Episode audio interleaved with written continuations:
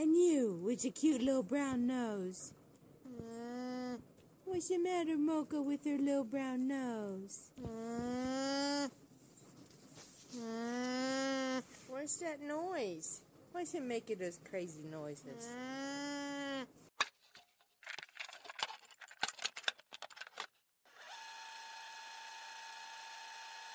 Вы слушаете Альпака подкаст. Buongiorno, everyone! Сегодня у нас в гостях очень э, special человек для меня, потому что я очень долго ждала действительно сама выхода этого подкаста. Мне не терпелось поговорить, потому что мне кажется, что сегодняшний разговор должен принести э, неимоверную пользу всем слушателям, и поэтому я с нетерпением хочу представить э, Лилю. Э, в интернете вы найдете, в интернетах, в инстаграме вы найдете ее блог как Detox for Sisters. И э, Лиля является хаджамом, э, массажистом, но о чем бы мы сегодня хотели с ней поговорить, мы попробуем действительно получить всю информацию, которую мы только можем, а, о ее детокс-программе, о ее эм, блоге биохакинга. Я понятия не имею, что такое биохакинг.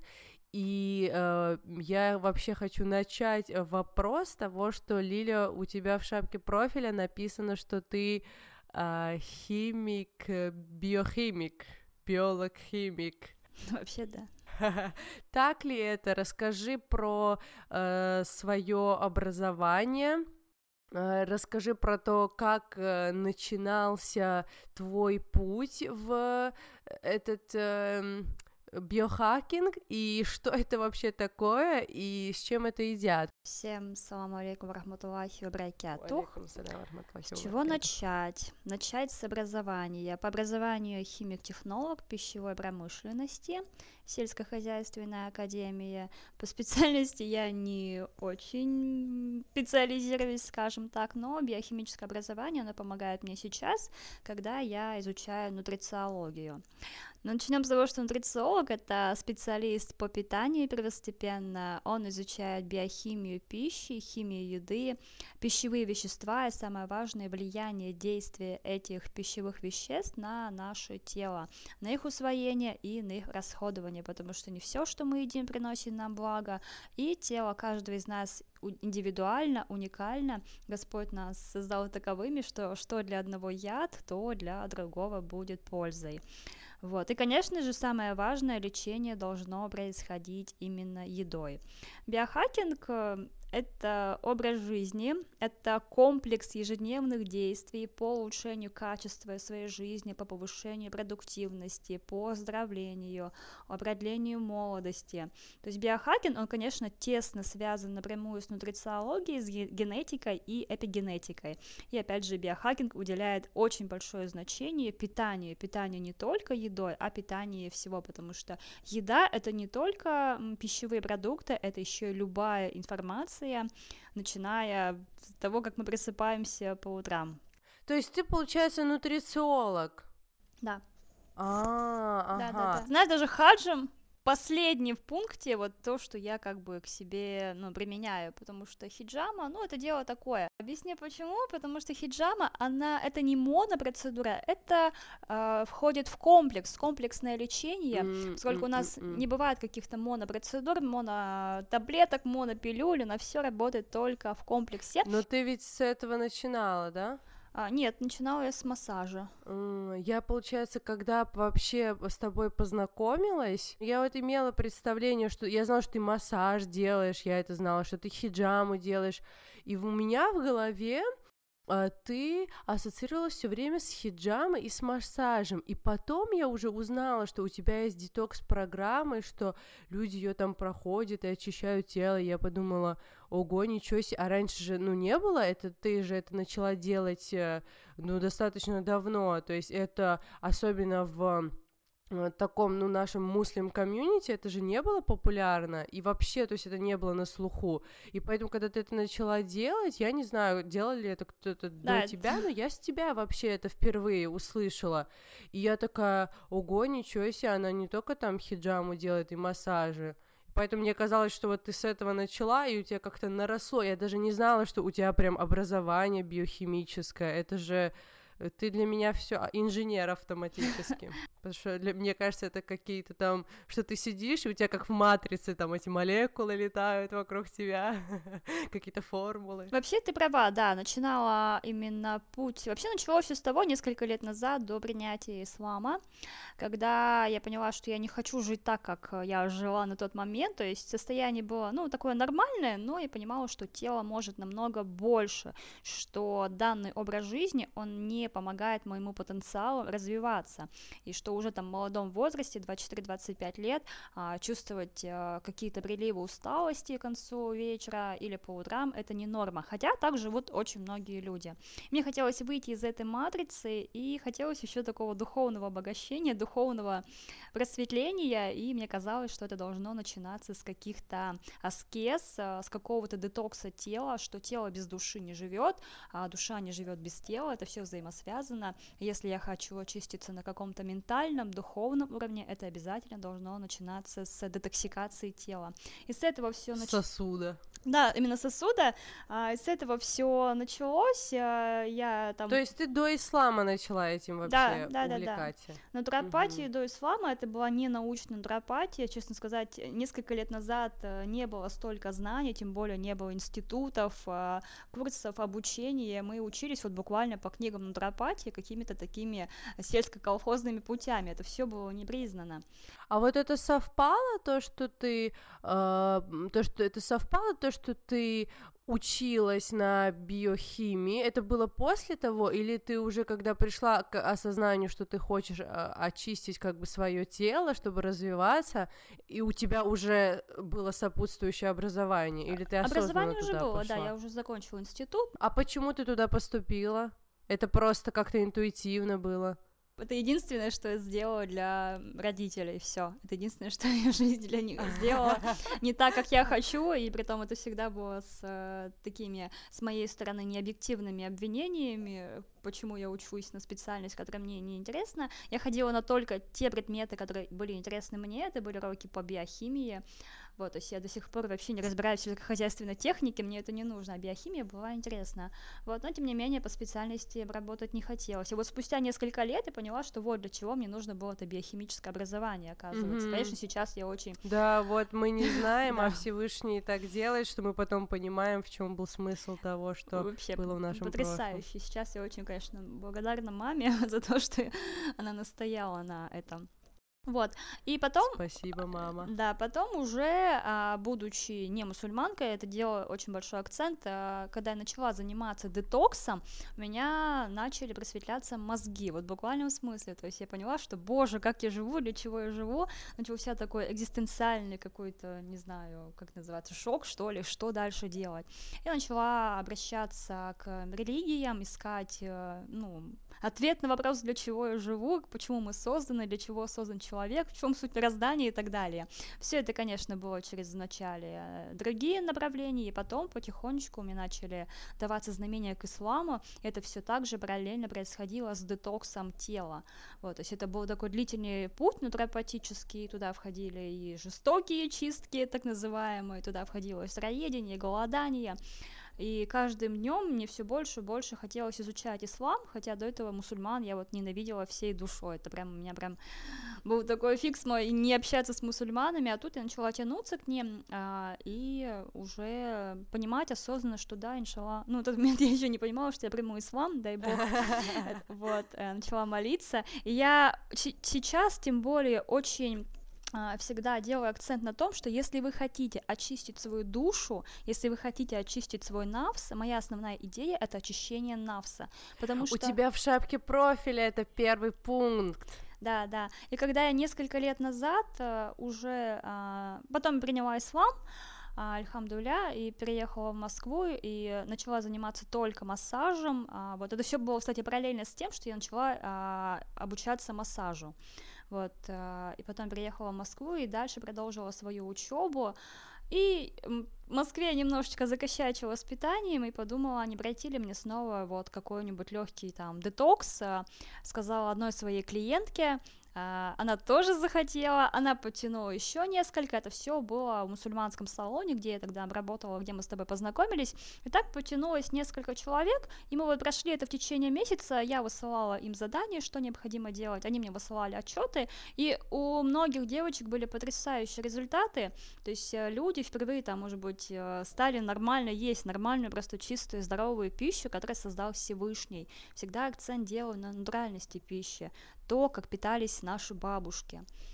Вот, и потом сделала еще один поток. У меня еще не было блога, у меня его не было полгода, то есть я полгода вела марафоны просто по сарафанному радио. Люди приходили по вот из салона, мои массажные клиентки mm-hmm. и по отзывам знакомых. Потом я уже завела блог, но я его создала, и я его не вела, я вообще не понимала, зачем это нужно. Где-то вот больше года я вела марафоны просто по сарафанному радио, при том э, было человек 30 каждый поток, с учетом отсутствия соцсетей соцсетей это достаточно неплохо все-таки. Потом уже поняла, что хочу приносить эту идею в большие массы, а, и как-то так.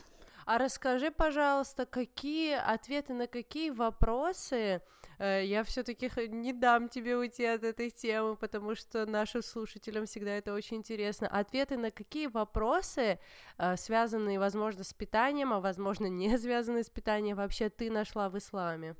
А вот э, хочется сейчас э, приблизиться к теме биохакинга, объясню почему. Uh-huh. Начнем с того, что биохакинг это образ жизни, комплекс ежедневных действий по оздоровлению, продлению молодости, и он тесно связан и с питанием, конечно же, и, в принципе, с образом жизни. То есть каждый выбор, каждая мелочь, он должен совершаться осознанно, обдуманно и только для пользы. И э, все понимают, что это есть в исламе, да, то есть каждый мусульманин, он должен четко обдумывать свои действия, он должен совершать только благое. Самое важное, у нас есть сунна, сунна посланника Аллаха, саллаху алейхи вассалям, которым мы следуем, и каждое его действие, его образ жизни, он дает нам пользу. То есть то, чем сегодня пользуются современные биохакеры, это есть в сунне. То есть мы это знаем уже несколько веков, а сейчас это только, допустим, вносится в массы. Вот первое это пост, сухое голодание, это первостепенно. То есть аутофагия, клеточное обновление, улучшение детокса mm-hmm, и mm-hmm. параллельно с этим воспитание навса, потому что мы очищаем навс, мы избавляемся от своих а, дурных привычек. Вот, питание, конечно же, всем известный, известный сосуд, что, о, извините, хадис, что не наполнял человек худшего сосуда, чем его желудок. Часть еды для питья, то есть мы вначале пьем, часть еды mm-hmm. для, о, часть, извините, желудка для еды и часть для воздуха, то есть мы должны чуть-чуть не доедать, вставать из-за стола чуть голодными. Это тоже один из принципов а, биохакинга. Далее, жизнь по биоритмам. Наш день, он строится относительно намазов. И если мы посмотрим, допустим, расстояние а, временное между намазом Иша и между намазом Фаджр, это тот самый промежуток, окошко, которым мы должны спать. Это самый пик выработки самого важного гормона мелатонина, угу. без, да, без, вот я думаю, тоже многие о нем наслышаны. Все превентивные врачи, они что первое рекомендуют? Начните спать, да, начните спать, ложитесь спать в 10, в 11 вечера, и там до 2-3 часов ночи вы должны обязательно спать. Это вот это, тот самый промежуток, а, когда мы отдыхаем между Иша и Фаджром. А, по биоритмам а, в оптимале также просыпаться и вставать с рассветом. Конечно, есть индивидуальные особенности, когда необходимо восполнять кому-то сон больше часов, э, он меняется и от сезона зима, весна, лето, осень.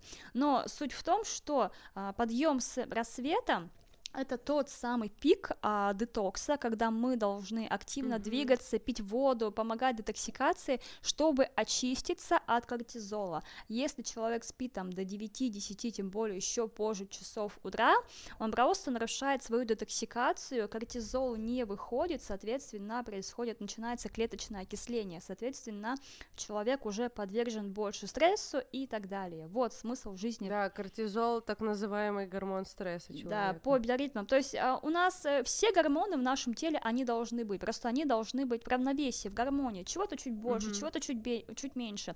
Но избыток э, каких-то гормонов, даже хороших, он всегда приводит к дисбалансу, то есть нарушение биохимии, и уже по цепочке дальше э, букет заболеваний потихонечку намечается. Вот самое простое, допустим, это эстроген доминирование, я думаю, тоже многие слышали, это нарушение детокса, образно банально. Детокса, когда у женщин начинаются болезненные дни женские, когда появляются всякие кисты, миомы, целлюлит, варикоз и всякие неприятные женские а, темы.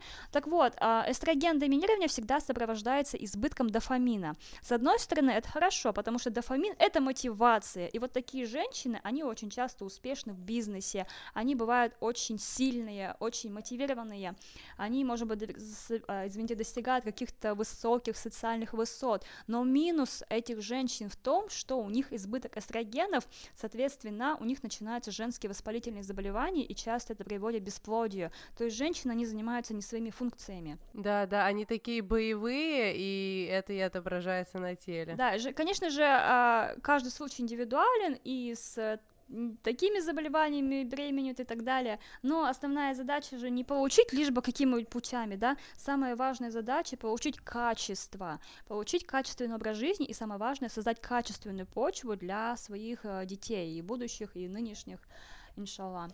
Вот, поэтому все а, вот эти вот нюансы так называемого биохакинга, они у нас а, сложились на протяжении тысячелетий, а мы только пытаемся их адаптировать в современном ритме жизни, в токсичных условиях, а, в городских угу. условиях, потому что времена меняются. Мы не живем, образно говоря, как наши бабушки, мы ежедневно вдыхаем кучу токсинов, оттока, из воздуха, потребляем токсины с водой, с едой, а, с предметами потребления. У нас началась одноразовая жизнь, образно говоря, когда проще выкинуть и купить. Я сейчас о пластике. Пластиковые стаканчики, пластиковая посуда, а, вещи стоят очень дешево порой, и проще действительно выкинуть а, и купить что-то новое. Обесценивание начинается. Обесценивание на таком маленьком уровне просто с вещей, она приводит к обесцениванию, допустим, отношений.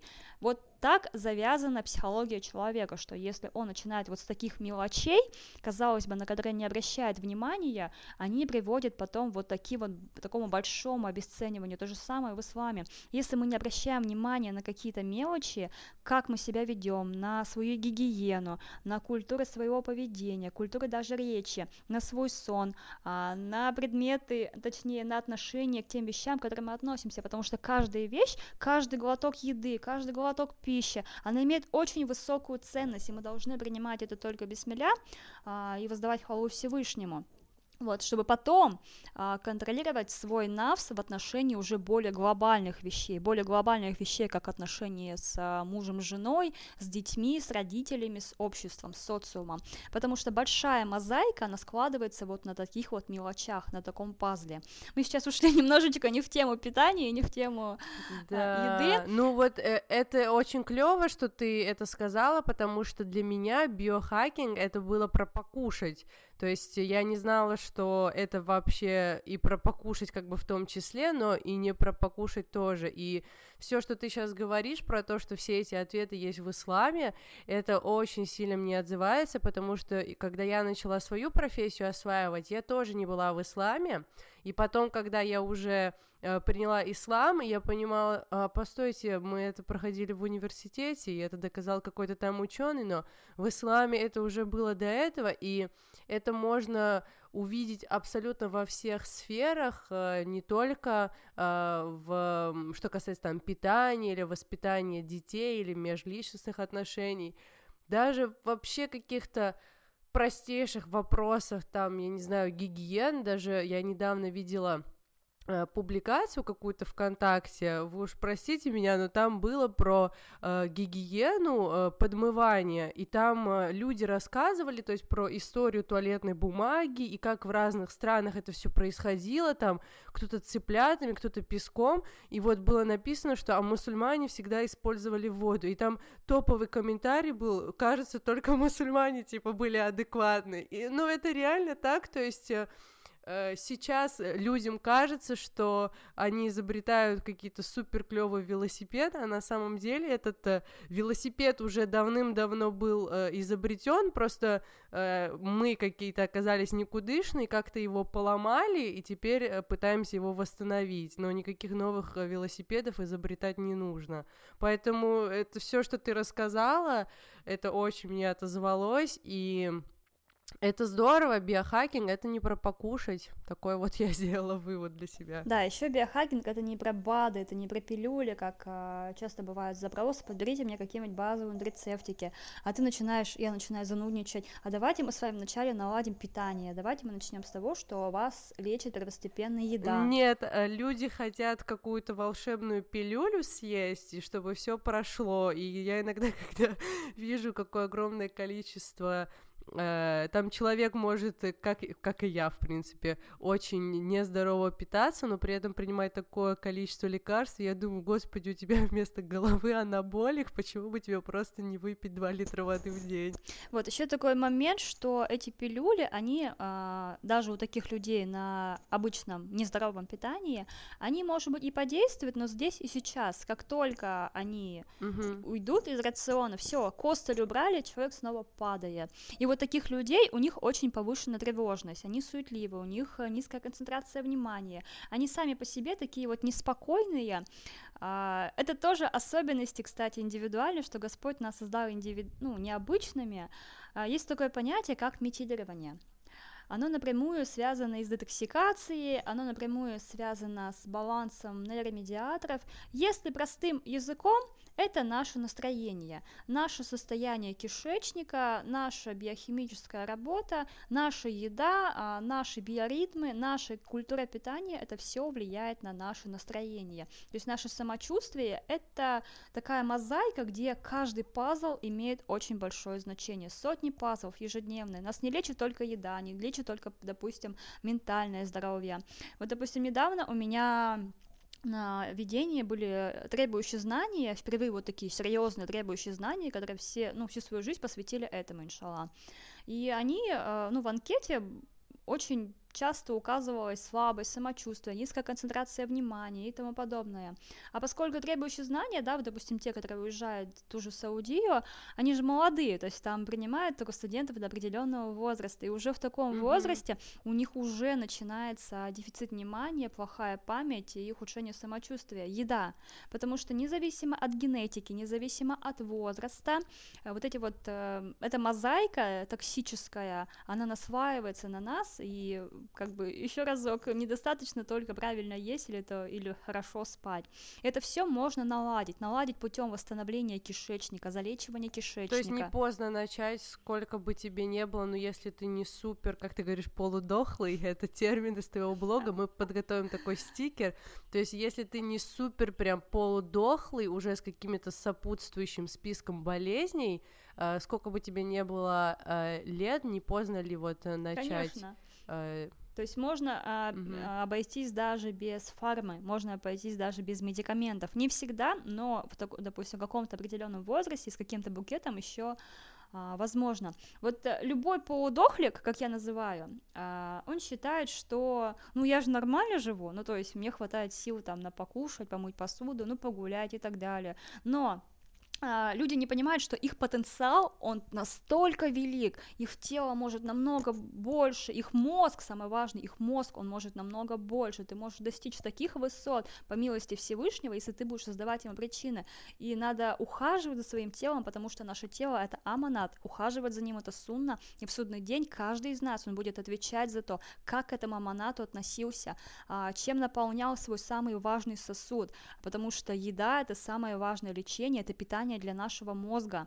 Да, голодание лечит, то же самый сухой голод, он запускает аутофагию, но тот же самый сухой пост, он действительно имеет целебный эффект, когда мы наполняем себя не фастфудом и кока-колой, а когда мы наполняем себя натуральной пищей, созданной Всевышним. То есть то, что создал нам Всевышний Аллах по своей величайшей милости, то, что действительно дает пользу, то, что содержит натуральные витамины, натуральные аминокислоты и так далее, а не вот эти вот синтетические добавки. Этим синтетическим добавкам мы обращаемся тогда, да, когда мы уже загубили свое тело, а, конечно же, часто это бывает по, по незнанию, потому что нас никто не воспитывал, нас никто не учил, мы все покалеченные неправильной едой, сладостями, с сахарами и тому подобное.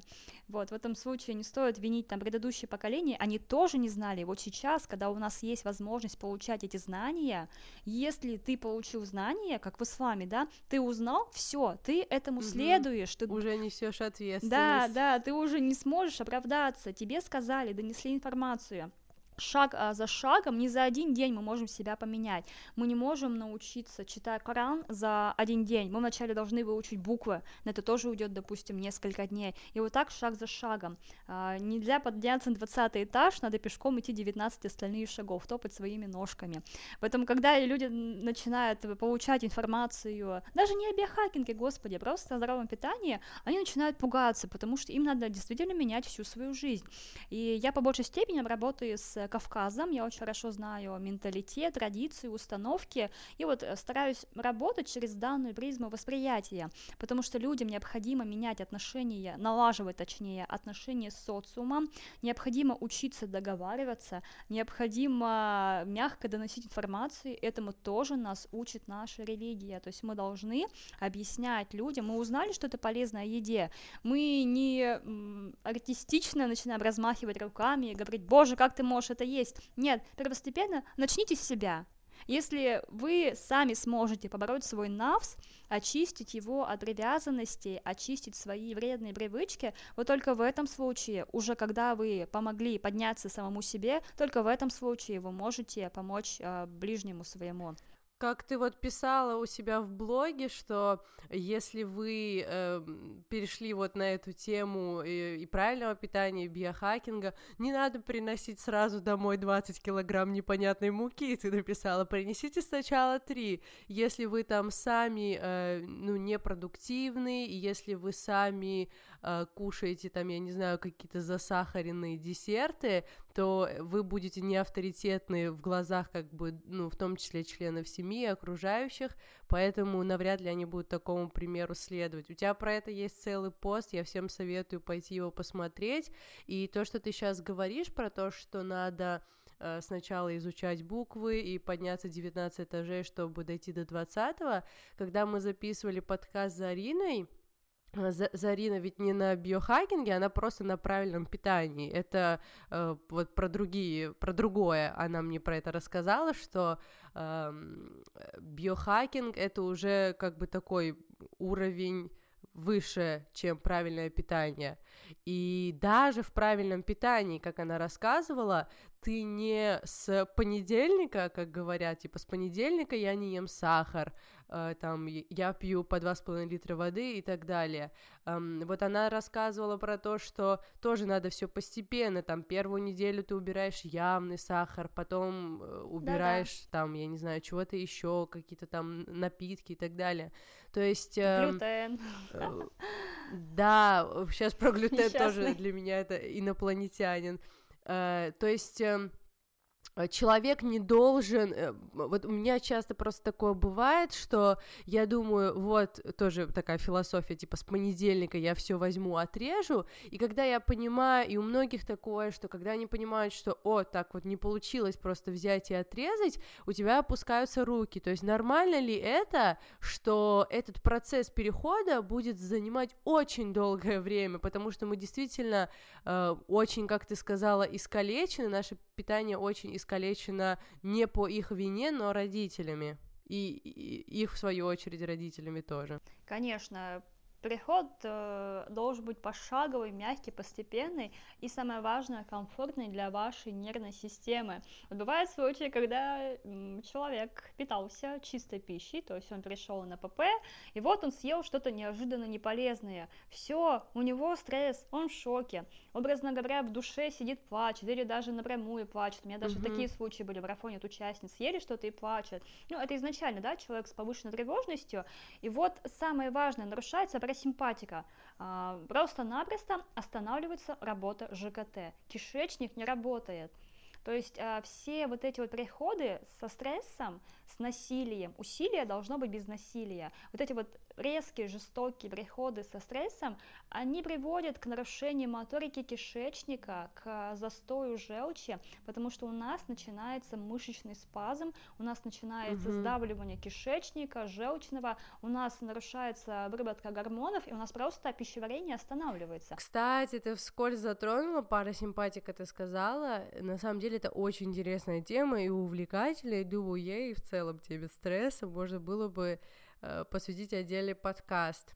Мне очень эта тема нравится, но никогда не смотрела на этот вопрос с точки зрения питания, конечно.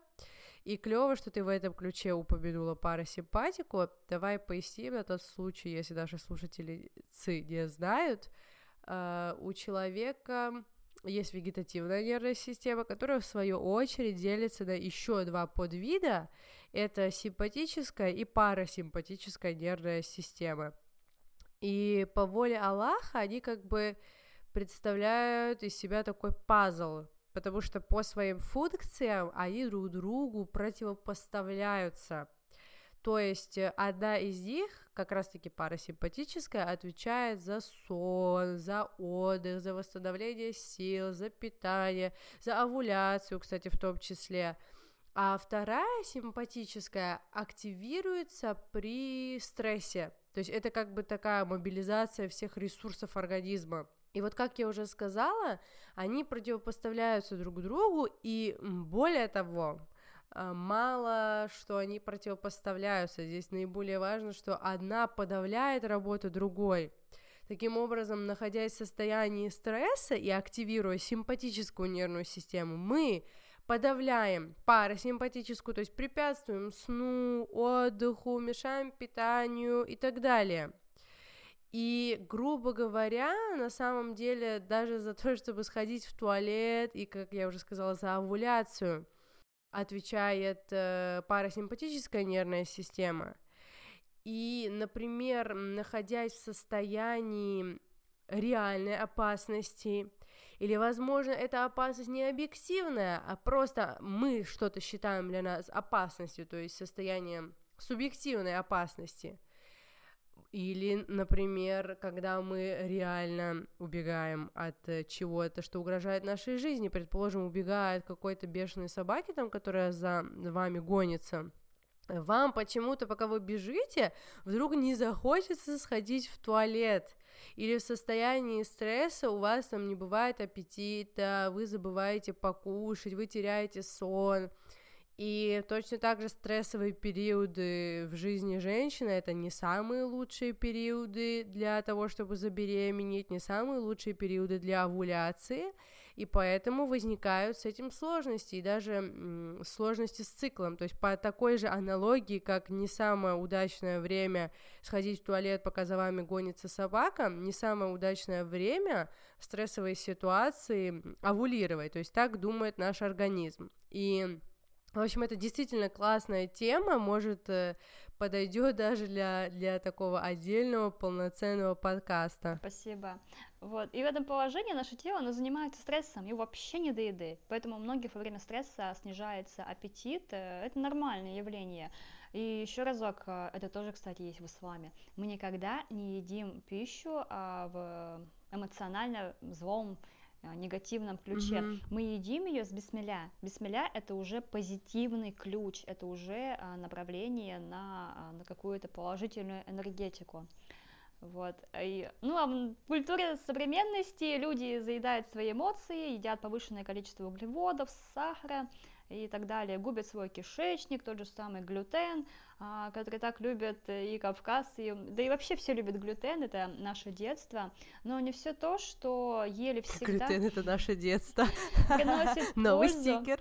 Да, потому что глютен за последние 50 лет по своей биохимии он очень изменился, а, насваивая также снова вот это вот воспаление, эти токсины, нездоровую пищу, сахар, ГМО и тому подобное, он еще больше провоцирует воспаление. На самом деле не так ужасен глютен, как, допустим, а, не совсем приветствуются лектины, на первичных этапах восстановления кишечника. Если простым языком. После многих лет традиционного питания, употребляя и фастфуд кто-то, даже обычная пищевая химия, даже если вы едите, так сказать, домашнюю пищу, все равно количество превышенных углеводов, а употребление синтетического сахара, даже якобы полезного сахара, это все нам не свойственно. Если мы обратимся в культуру наших прабабушек, не бабушек, а прабабушек и последующих поколений, там вообще не было сахара, там не было бананов, там не было ни сезонных фруктов, люди питались местной пищей, люди а, питались местной, сезонной, самой важной пищей, делали какие-то заготовки, и у них у всех в рационе было повышенное количество жиров, белков, а, овощей, и только потом, где-то там в самом конце, оставались ягоды, а, фрукты и мед. Это натуральные сладости, данные нам Всевышним. Угу. Именно такими... И... Да? Прошу прощения. И здесь же еще важно, что это сезонное, именно сезонное для их местности, правильно? Да, да, да. По генам питаться согласно угу. генотипу, как питались наши бабушки. Вот, да, это этнофункциональный подход, и это тоже есть, это тоже есть в психологии. И видишь, как это все позже, это все гениально, и ислам это вообще абсолютная гениальность. И ты знаешь что? То, что ты сейчас говоришь, это знаешь кому аргумент? Людям, которые которые говорят, что, ой, ну я как бы типа э, питаюсь там, предположим, в селе, или там моя бабушка готовит, то есть как будто бы людям кажется, что если они, э, ну там на даче где-то кушают, то это автоматически какой-то супер биохакинг, правильное питание, хотя это не так, и там э, э, моя мама, предположим, или бабуля, которые могут э, день и ночь там кушать хачапури с хинкалями, они тоже убеждены, что они на ПП. А, вот есть еще такой момент, а, к этому вернусь. А, мы должны знать семь своих поколений предков. Мы должны знать, кто мы. Мы должны знать свою генетику, мы должны знать свою нацию и сопоставлять также, чем питались наши предки, и стараться питаться именно вот э, такой пищей. А относительно здоровья наших мам и наших бабушек, я тоже своим объясняю, что они родились совершенно в иных условиях, когда не было такой экологической катастрофы, когда мы не пили эстрогены с водой, не ели токсины с едой, не ели ГМО, пестициды, не пили антибиотики по каждому чиху, а, не пользовались токсичной бытовой химией, бытовой косметикой, не вдыхали воздух этих, этих даже токсичных пластиковых окон, я уже молчу о том, когда мы выходим на улицу, то есть а, они жили в совершенно иных условиях, и самое важное, их фундамент – первые годы жизни они а, были натуральной пищей. То есть независимо от того, жили люди в селе или жили они в городе, тогда не было а, такого расцвета пищевой промышленности, именно пищевой химии, и люди все равно по большей степени, они питались более качественной едой. Они не мазали на себя тонну химической косметики и так далее. Я думаю, посыл понятен. Вот это тоже и относительно угу. посуды тоже, то есть у них не было этих одноразовых пластиковых стаканчиков, а сейчас один пластиковый стаканчик для каждой девушки с кофе это шаг к эстроген-доминированию, то есть нарушению детокса, то есть к женскому воспалению, то есть, а, не дай бог, бесплодию.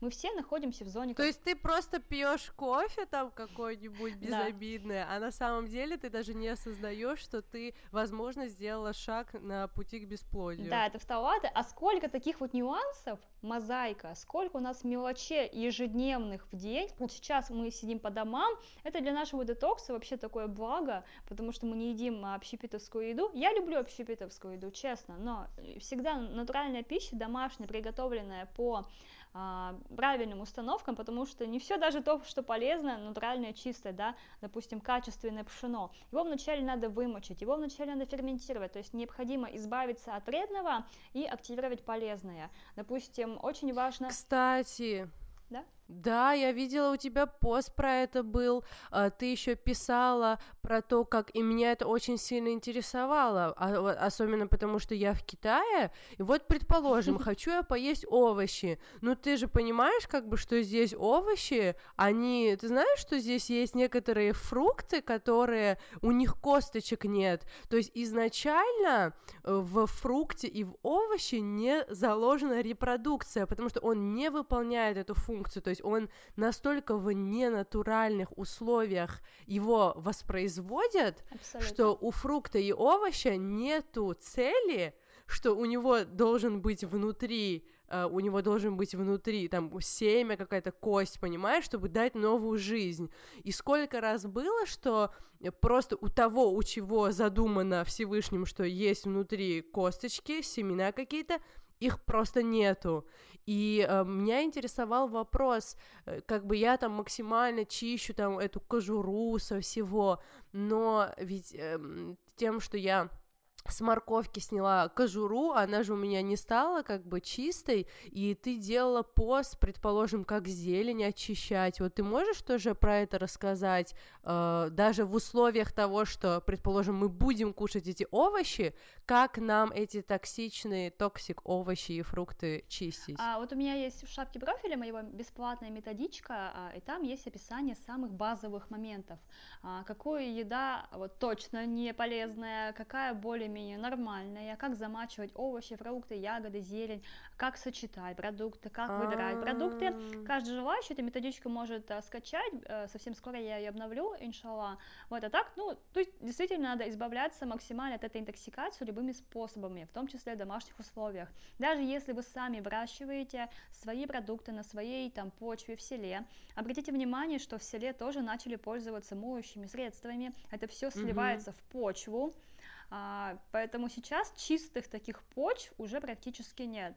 А еще меняется климат глобально, и меняется он по всему земному шару. То есть даже если вы уедете снова в какое-нибудь э, село в горах, вы не спасетесь от изменения климата, а, изменения экологии, извините, экология.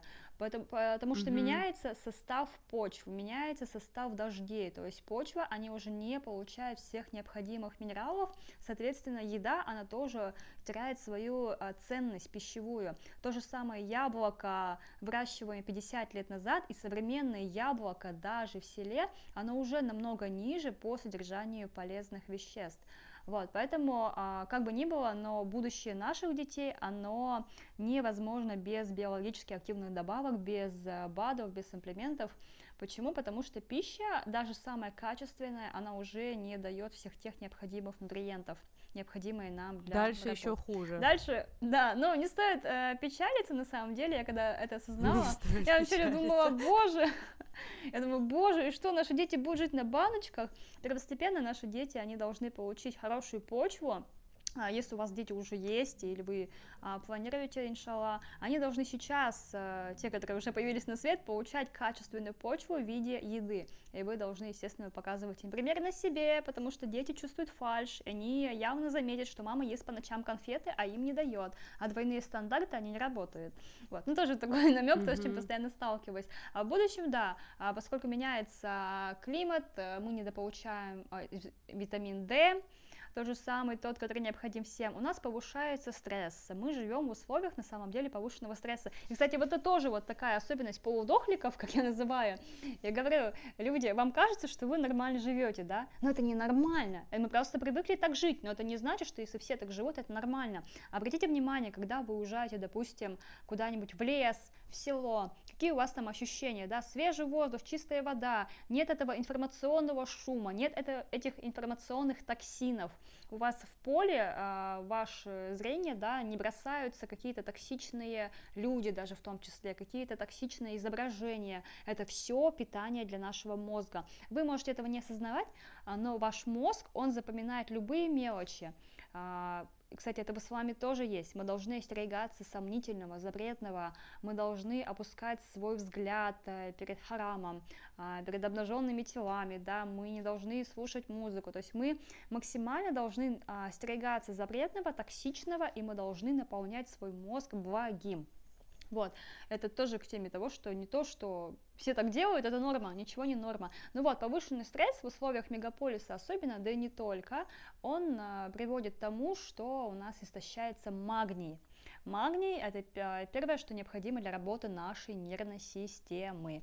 Э, дефицит магния. Лиль, ты знаешь, я тебя перебью, прости, но я почему-то начала записывать, хотя я же это буду переслушивать, монтировать, но ты настолько интересно рассказываешь, что я отошла, так потихонечку взяла листочек, я сейчас записываю так магния, потом думаю, зачем я это записываю? Хорошо, вот, это снова к теме тому, что даже в селе люди начинают смотреть, и я, если честно, очень такой агитатор э, не только за чистую пищу, а вообще за чистый образ жизни, это тоже тема биохакинга, но опять же, биохакинг мусульманина, он отличается от биохакинга традиционного человека, да, потому что мы на все смотрим, естественно, через ценности, через призму ислама. Вот, и я очень против информационного мусора, потому что не только еда, да, нас может губить или лечить. Информация, она тоже настраивает нас определенную волну, на определенные частоты, на активацию тех или иных участков мозга. Это тоже питание, это тоже а, приводит к душевному здоровью и к физическому тоже, потому что если у нас душа наша спокойна, если она получает а, благо от этой жизни, то и тело будет откликаться соответственно а, нужными нейромедиаторами и гормонами.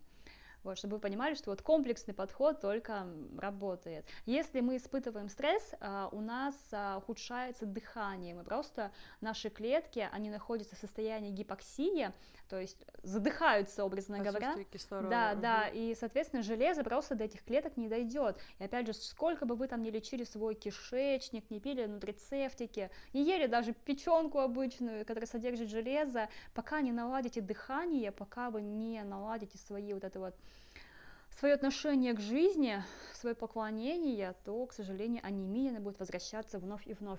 Это, кстати, к тому, что вот часто спрашивают, а вот как вылечить анемию, или как вылечить, допустим, кисту, или как, э, что пропить, чтобы зрение стало хорошим, да, хорошо видеть хочу. Не бывает чудо-пилюли, не бывает э, какой-то универсальной диеты, это все комплексно. И любое лечение, оно начинается с самого важного сосуда, согласно хадису, да, желудок, кишечник, наш э, желудочно-кишечный тракт, еда лечит. И относительно того же глютена, не сколько даже вреден э, сам глютен, а то, как его видоизменили, как его генно модифицировали, и то, какое влияние оказывает именно современный глютен. Если бы это был глютен... Который... Что такое глютен? Это э, вид белков, то есть, но это не тот белок, а, который мы там думали, мясо, да, что-то полезное, нет. Это м- вообще лектины, а, белок это один из видов лектинов. Это виды белков, а, которые не дают молекулам соединяться между собой. Для чего это нужно? Для того, чтобы mm-hmm. вот семя, семя, когда оно орехи, вот орех падает с дерева, и для того, чтобы весной дать росточек, он запечатывается, как черепашка, да, то есть он не хочет отдавать свои полезные вещества, и он, образно говоря, вот так вот окукливается, становится таким жестким каменным, да, потому что орехи с дерева, они uh-huh. свежие, мягкие, но когда они лежат, они становятся твердые. И вот весной, по мудрости Всевышнего, идет дождь, он попадает дождь в почву, и вот орешек в почве, он получает эту воду, он активируется, и он дает свои полезные вещества. И вот теперь он может дать росточек, этот росточек даст нам дерево. А мы орехи замачиваем в домашних условиях для того, чтобы активировать вот эти вот полезные вещества, повысить всасываемость и избавиться вот от этих антинутриентов. А ты реально про орехи? Я просто думала, да. это метафора, что ты глютен да, да, да. сравниваешь с тем, что мы ростки, а ты реально про орехи. Это то же самое с семенами, с семенами пшеницы, с семенами вообще любого растения. Любые семена, любые орехи, бобовые, они все себя так ведут. И вот эти вот виды белков, они называются попросту лектины, я думаю, многие читатели тоже, слушатели а, слышали о лектинах, а, очень часто врачи превентивные, нутрициологи, они рекомендуют убрать лектины из э, своего употребления хотя бы там несколько месяцев, несколько недель. Для чего? Для того, чтобы восстановить свой кишечник, который после традиционного питания, после всего этого обилия углеводов, сахара, переедания, ночного поедания еды, а, пищевой химии, ГМО и так далее, и употребление повышенного лектинов Он такой поудохленький кишечник, дрявенький такой, а там растут паразиты, вирусы, бактерии, кандида та же самая. Вот эти вот все вирусы, бактерии, кандида, они забирают полезные вещества из еды. Человек, он может даже пить те самые БАДы, да хоть батарею этих БАДов он может заказать, но они не усвоятся, потому что в кишечнике бунтуют бактерии, вирусы и паразиты, и они начинают пожирать все эти БАДы и забирать а, себе, да, угу. еще и а, запечатываться в биопленке, то есть представьте, что у вас кишечник, он в такой слизи. Вот это вот, это слизь, это биопленки, и под этими биопленками живут вот эти самые бактерии а, патогенные.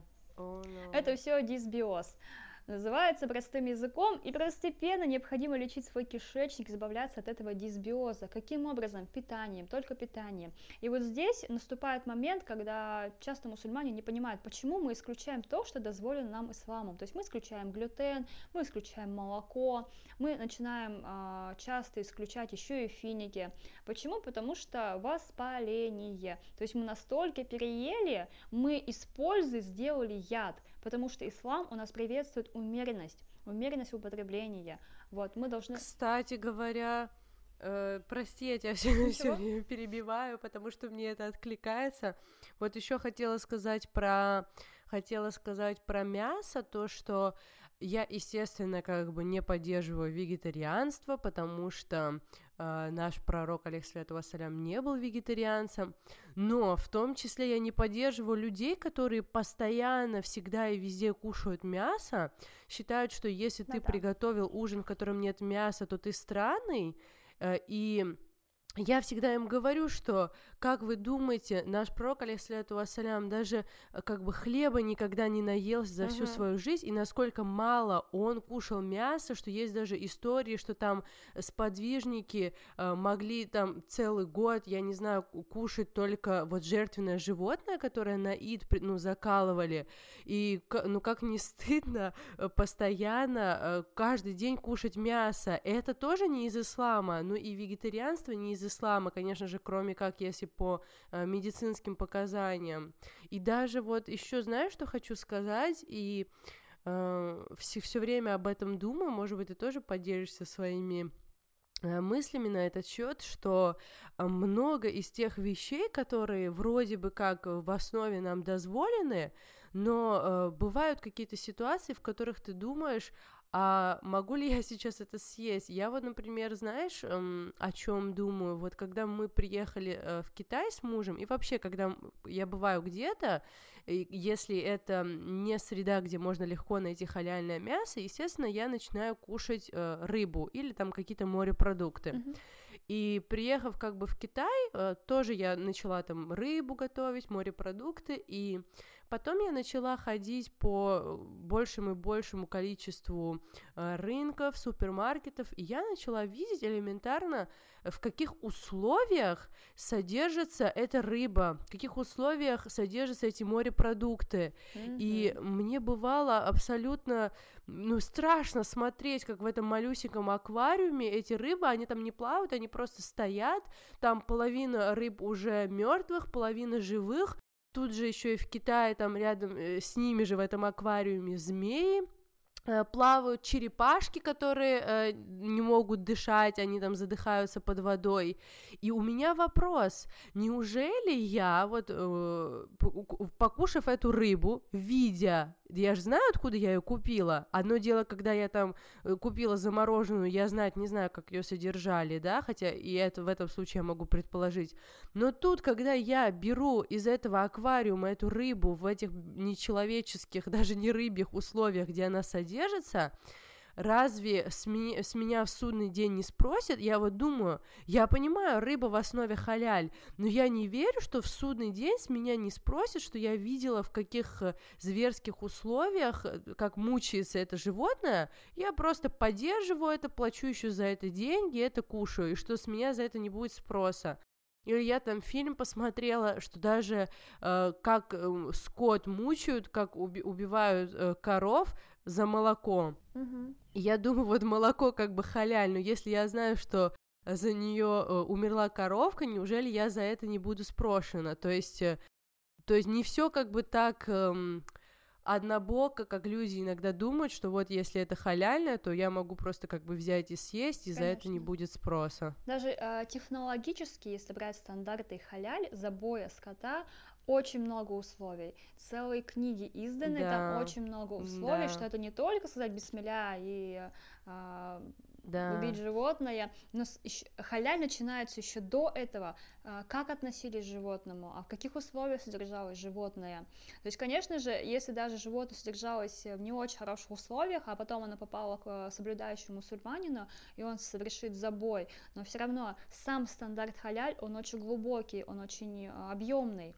А, с учетом того, что, кстати, еще скот могут кормить мертвечиной, тех же куриц могут кормить костной мукой, это уже становится не халялем. Поэтому вот эти вот яйца, mm-hmm. яйца халяль это не курица в хиджабе. Нет, это значит, что курица питалась натуральной пищей, и она не употребляла вот костную муку. Какие... А, у тебя про это еще был пост, да, да. Про, про курочек. Да, и, и а, а если мы берем вообще производственную молочную продукцию, то там все что угодно будет быть. Конечно, когда мы не знаем, одно дело, когда мусульмане не знают, а другое дело, когда да. на упаковке написано, допустим, а, там свиной жир туда входит, и такое тоже возможно.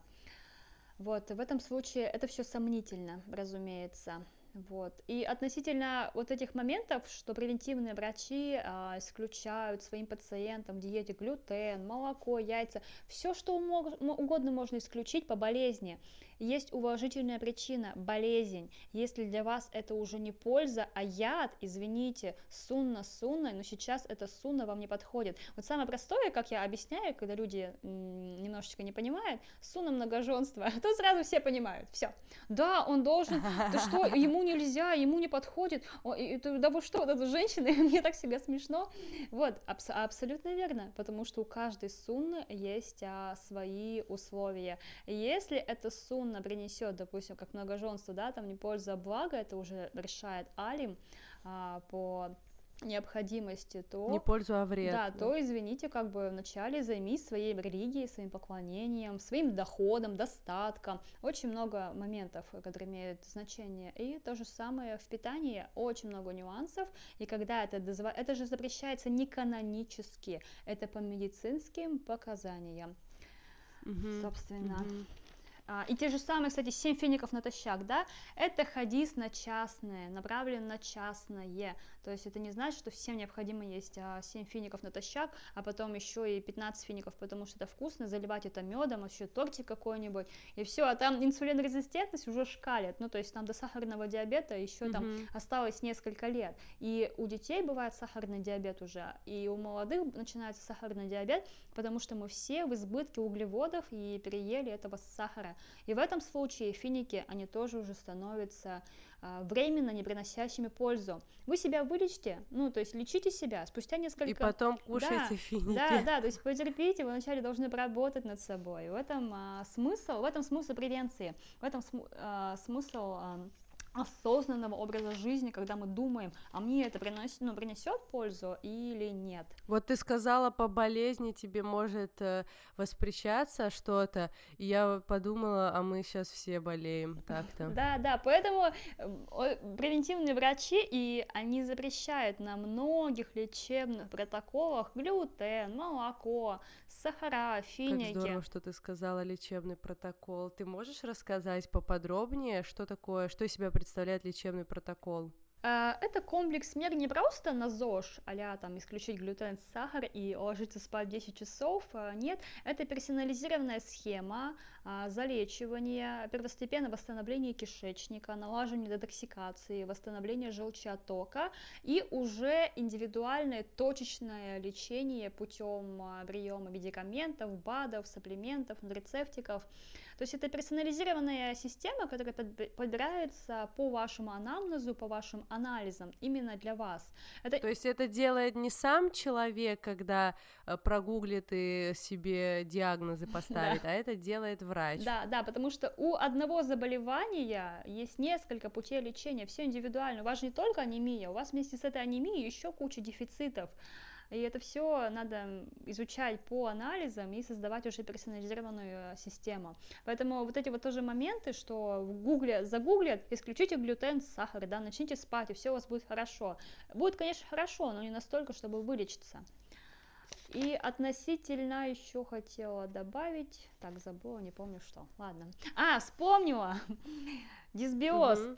У нас у всех после традиционного питания дисбиоз. Попросту говоря, а, когда в нашем кишечнике бушуют а, патогенные вредные бактерии, паразиты, вирусы. И есть в сунне а, три продукта, которые часто применяют в лечебных протоколах, такие универсальные почти. Это тмин, это mm кыст и это сено меканское. Начинается переход э, с сено меканской, вообще мой любимый продукт. Опять же, у всего есть показания, у всего есть противопоказания. Все только в комплексе. Сено не пьется как моно какое-то лечение, и у каждого э, есть свои дозировки, у каждого продукта. И у тмина, угу. и у тмина на самом деле тоже есть противопоказания. Вот есть хадис, что тмин а, это исцеление всех болезней, да. Но надо глубоко смотреть на этот хадис, что времена, во-первых, меняются, да, это один. И просто тмин, вот как, допустим, людям, а, жившим в седьмом веке, и люди современные, полудохленькие, как я называю, извините, люди в седьмом веке, они могли пустыни переходить только на финиках. Это были физически выносливые люди, которые требовали знаний, то есть у них был шикарный мозг, у них были силы на все это а не сегодняшние полудохлики. Ну вот, и сегодняшним полудохликам им недостаточно пить просто тмин. Это комплекс, это комплекс лечения. И в суне, в исламской медицине тоже есть комплекс лечения. То есть не пьется только тмин, только кыс, только угу. сено. Очень много добавок натуральных применяется. А, хиджам это же самое, это тоже комплекс мер. Просто в то время... Дуа это тоже комплекс мер. Поклонение это вообще отдельная тема, это налаживание нашей нервной системы, чтобы попытаться привести в баланс наши нейромедиаторы те же самые. Вот. И э, суть в том, что вот когда человек не знает, что у него болит, но он читает симптоматику, и он начинает переходить с традиционного питания на действительно целебное, эти продукты, сено, кыст и тмин, они очень врачают, потому что у них а, не точечные воздействия, они пьются, образно говоря, для всего. То есть мы не пьем только для кишечника, только для печени, только для инсулина. Мы пьем для всего. Мы в комплексе лечим наше тело, потому что у нас не болит отдельно почка, отдельно левый мизинец, правая пятка. У нас зубы тоже напрямую влияют от состояния кишечника. То есть у нас все зависит от кишечника, все зависит от питания. Это очень актуально, особенно для Северного Кавказа, то, что ты говоришь, потому что это вообще такая маленькая родина киберхондрии, мне кажется, когда люди постоянно занимаются самодиагностикой, а, в интернете, будь это лечение по суне или другое лечение. Я даже когда вижу, честно, мне бывает очень эм, Э, ну, больно на это смотреть. Я вот даже... Есть такая страница э, «Медицина пророка». Я очень люблю эту страницу. Там у них есть и своя сеть аптек для лечения по суне, и они делают очень клевые посты у себя на странице. Ну, ты знаешь, наверное, их аккаунт. Mm-hmm. И я вижу иногда в комментариях, что я понимаю, что вот эти комментарии, которые люди пишут, ну, что это само, самодиагнозы, они просто там оп- описывают... Эм, описывают свою симптоматику и как бы ждут, что сейчас им по интернету про, ну, выпишут какую-то целебную пилюлю, ну, конечно же, это не так, и даже, даже лечение по суне, оно комплексное, и оно на основании, вот как ты акцентировала, когда ты говорила, что лечебный протокол — это персонализированная сводка, правильно? Да, То есть да. это только то, что касается вашего организма. Абсолютно. Хотела у тебя спросить еще а, про молочные продукты. Ты можешь а, рассказать человеку с непереносимостью лактозы? Мне бывает очень плохо от всей молочной продукции, но я все равно продолжаю ее активно, активно принимать.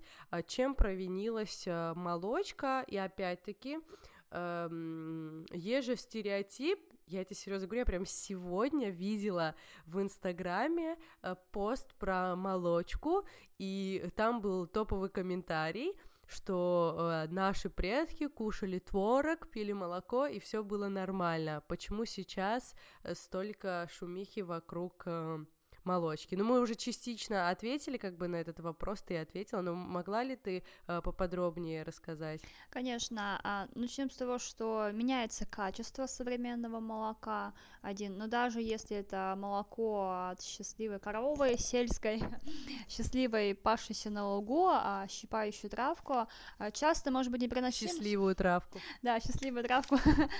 А, часто возникает э, явная непереносимость просто на фоне уже активного воспаления, когда за счет всего остального нездорового питания, а начинается нездоровое питание еще на уровне матери, еще до того, как ребенок даже не зачат.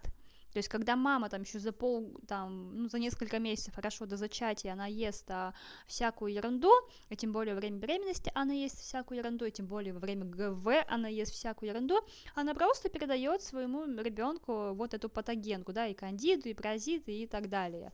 Вот, начинается все с мамы. Но суть в том, что, а, опять ухожу не туда, когда люди уже загубили свой кишечник воспаленный, когда у них уже там букет инсулинорезистентности, кист, миом, нарушение детокса, то есть, ну, все то, что встречается... Творог не поможет. Да, уже не поможет, да, уже нехватка ферментов, то есть ферменты для усваивания молока, они уже просто не вырабатываются, поджелудочное дохлое, образно говоря, как я называю, там не только на молоко, там и на остальные какие-то пищевые продукты не хватает ферментов, еда, она не усваивается, поэтому люди не могут пополнеть или не могут похудеть, а, вес э, стоит, э, нарушен желчеоток, не вырабатывается желчь для того, чтобы работать против этой патогенки, против тех же самых а, вирусов.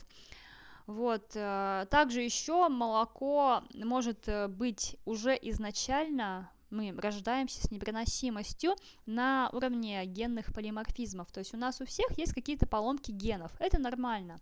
А, вопрос в том, что мы можем эти гены включать и выключать. Каким образом? Питанием и образом жизни. Эта наука называется эпигенетика. И это, кстати, тоже есть в исламе, что дети, они не несут ответственности да, за ошибки их родителей. То есть мы можем, а, независимо от того, какую там наследственность мы получили, мы можем поработать с нашими генами, мы можем uh-huh. изучить это и понять, какие продукты подходят именно вам, а какие продукты не подходят подходит вам. И этим самым дополнительно с образом жизни вы сможете избежать тех наследственных заболеваний, которые были, допустим, у ваших родителей. Потому что а, передаются часто не плохие заболевания, а плохие привычки. И сюда не только питание, сюда еще и там реакция на стресс входит, сюда там использование каких-то бытовых mm-hmm. вещей и так далее. Вот это, э, но в основе науки эпигенетики это, конечно же, еда. Когда мы изначально, допустим, рождаемся с какими-то дефицитами, э, допустим, ребенок он родился уже с анемией, потому что его мама была с анемией. У ребенка, соответственно, да. уже там дефициты витаминов В, цинка и целый букет, да. Так вот, э, мама на уровне прикорма на уровне компенсации там сапплементами, то есть нутрицептиками, она может уже э, скомпенсировать и, э, самое важное, предотвратить развитие каких-то заболеваний.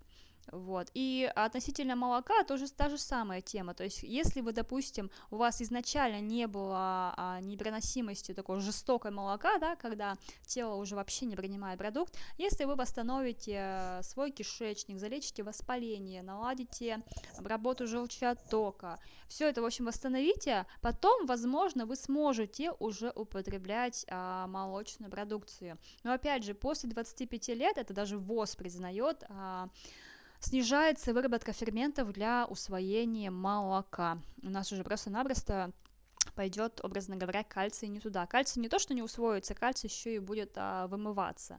Ну, значит, глютен нет, э, молоко нет. Можно козью молочку, козью, буйволиную, она а. часто многим а, заходит. И, кстати, тоже такой момент, э, люди в 20 веке неожиданно начали бояться жиров.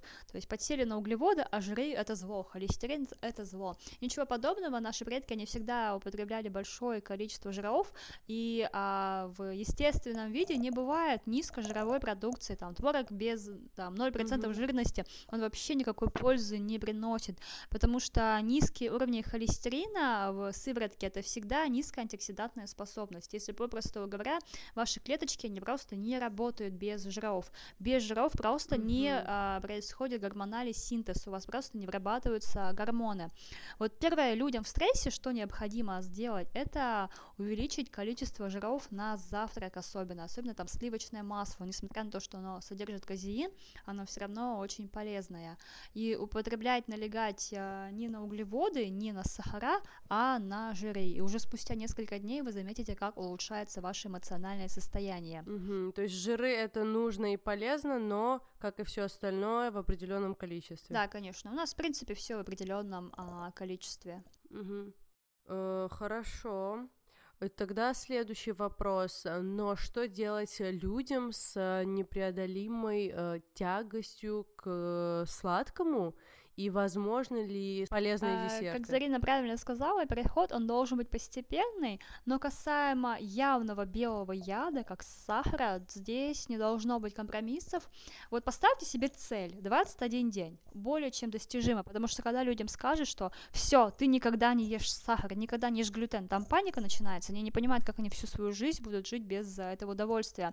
А такие маленькие цели, они более легко достижимые на месяц, на два, даже 21 день убирайте явный белый сахар, мусор.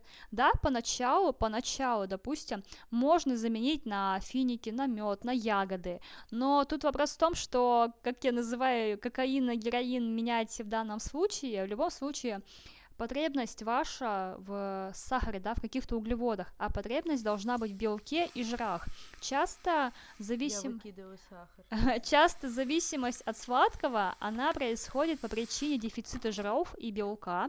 Попросту вы не наедаетесь, съели там конфетку, потом еще захотели, кашку поели, бананчик поели, не поступает белка, не поступает жиров. Соответственно, тело постоянно запускает вот это вот ощущение голода. Это точно так же возникает вызывает инсулинорезистентность, то есть а, воспаление. Нечувствительность а, гормону инсулину – это первый шаг к сахарному диабету.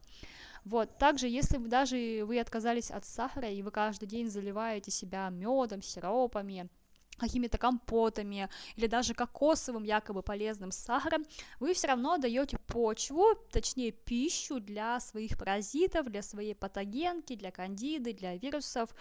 Вот, и поэтому максимально поначалу перейти на может быть, якобы полезные сахарозаменители, хотя таких не бывает, потому что любой сахар, даже стевия, эритрит, это все равно повышение инсулина, это все равно а, вводит нас в какую-то психологическую зависимость, да, что нам якобы надо есть сладкое, а нам не нужно есть сладкое. Возвращаемся к нашим бабушкам, которые ели те же самые ягоды, фрукты только по сезону, а, мед, у них не было столько меда, сколько у нас сейчас. вообще люди всегда жили достаточно, ну, не сказать, что бедно, нет, они жили умеренно, вот, правильное слово это умеренно. У них не было в таком избытке, как у нас сейчас, сходи, купи, и все доступно. Тезисно. Увеличивайте количество жиров в рационе, сливочное масло, топленое, кокосовое можно, можно козью молочку, а, можно даже немножко урбича, Хотя это тоже лектины, не забываем, ими тоже не злоупотреблять поначалу, когда вы восстанавливаете кишечник. Вот, пейте тмин, пейте кыст, мы уже называли, да, то есть то, что работает против патогенки. А, не перекусывайте от слова совсем. То есть, если вам очень плохо бывает такое истощение, анемия, уставшие надпочечники, да, вы можете перекусить, но это должен быть полезный перекус, допустим, жиры там и овощи, либо белок и овощи. Хотя белок тоже повышает инсулин, но начать хотя бы с этого. То есть вы едите именно для пользы.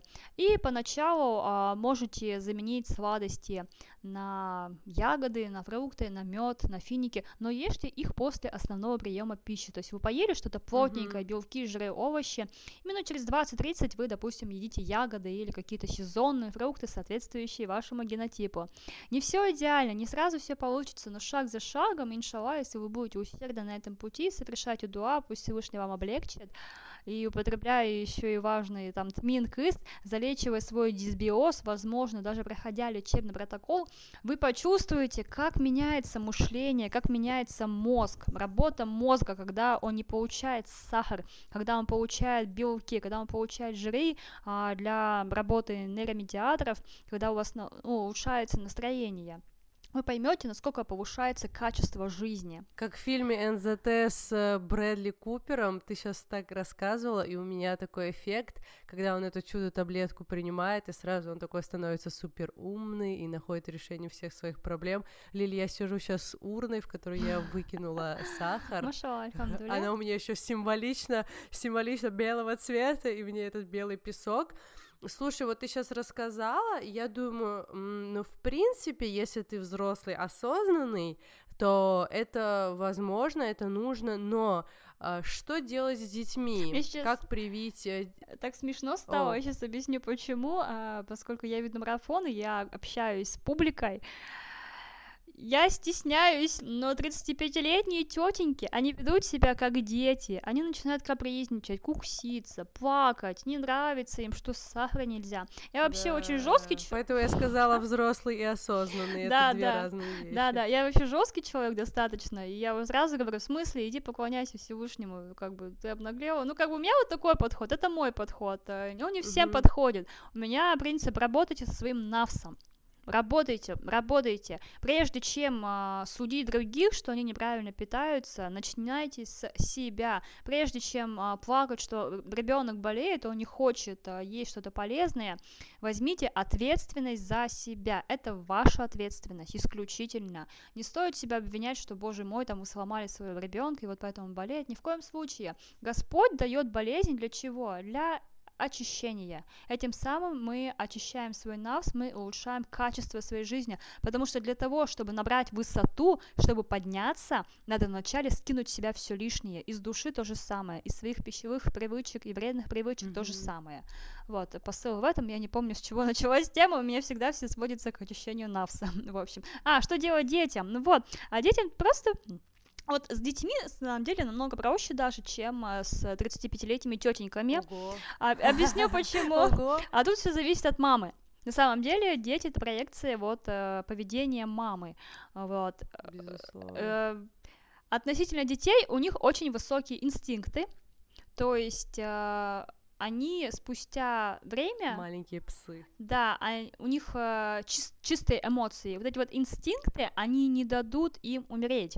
Потому что если ребенка переводить на лечебное питание только одним днем, исключительно. На самом деле тетенькам тоже бы одним днем, вот, но тут уже другие принципы, потому что тетеньки ходят на работу, ходят в гости, там еще что-то, дяденьки тоже, вот им сложнее, да, может быть, в социуме, а дети... А ребенок сам себе приготовить не может. Да, есть все-таки мудрость в, слова, в словах наших э, матерей, когда они тебе кладут овощной суп перед тобой, а ты его не хочешь есть, и мама говорит, не хочешь, значит, не голодный. Вот, значит, да, это да, да. так.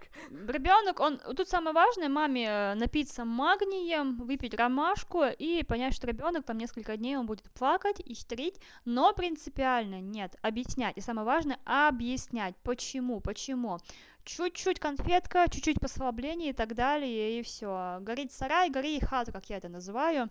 А, с детьми в этом плане это строго. Даже если он два дня ничего не будет есть, на третий день он захочет есть. Его инстинкты никуда не денутся. Он обязательно съест то, что вы ему дадите. Ну, в общем, как-то так. Но опять же, если вы хотите, чтобы ваши дети соответствовали вашим ожиданиям, вы показываете им на себе пример, даже тогда, когда их... Да, своим ожиданиям соответствуете да, сами. Да, да, да, осо- особенно, когда их нет в поле видимости, потому что двойные стандарты, они не работают, если вы по ночам едите конфеты или в гостях ребенку не даете, ну, простите, что вы хотите тогда от ребенка, если вы сами не можете? То же самое, что вы хотите от мужа, если вы сама еще только там неделю назад э, ели тортики? Начинать, начинайте всегда с себя, все, в любом деле. Вот две вещи я сейчас вспомнила. Первое это то, что, э, кстати, тоже ждем ее в подкаст. Э, Патя Грин. Э, это девушка из Махачкалы, и у нее двое детей, мальчик и девочка. И она не ведет никакой блог, просто она снимает сторис про своих детей, людям это нравится. И э, один раз она мне сказала такую вещь, что она против чтобы ее дети видели, что кто-то что-то ест, а с ними не делится. То есть она не дает, предположим, родственникам или каким-то людям в окружении показывать, что вот взрослые это едят, а им нельзя. Когда это сказала, мне это так понравилось, то есть нету вот этого э, типа это еда для взрослых, mm-hmm. а детям это нельзя, потому что у детей это так не работает. Ну, то есть получается, что полезные десерты они э, возможны, но э, не совсем то, что мы называем полезными десертами, то есть э, бесконечный мед, урбич, это не полезный десерт. Но, конечно, полезнее, чем откровенный белый сахар. А, а, относительно полезнее, но все равно там при инсулинорезистентности, при воспалении, при кандиде, при паразитозе mm-hmm. усиленно, при кожных заболеваниях это все необходимо временно исключать. И потом, когда вы все это залечите, еще раз возвращаемся к умеренности. Не пачка фиников, а один-три финика. С учетом того, что условия mm-hmm. жизни меняются, мы находимся по большей степени в гиподинамии, мы не живем как наши бабушки, мы не ходим по горам за водой, мы не косим сено, мы не ухаживаем за скотом.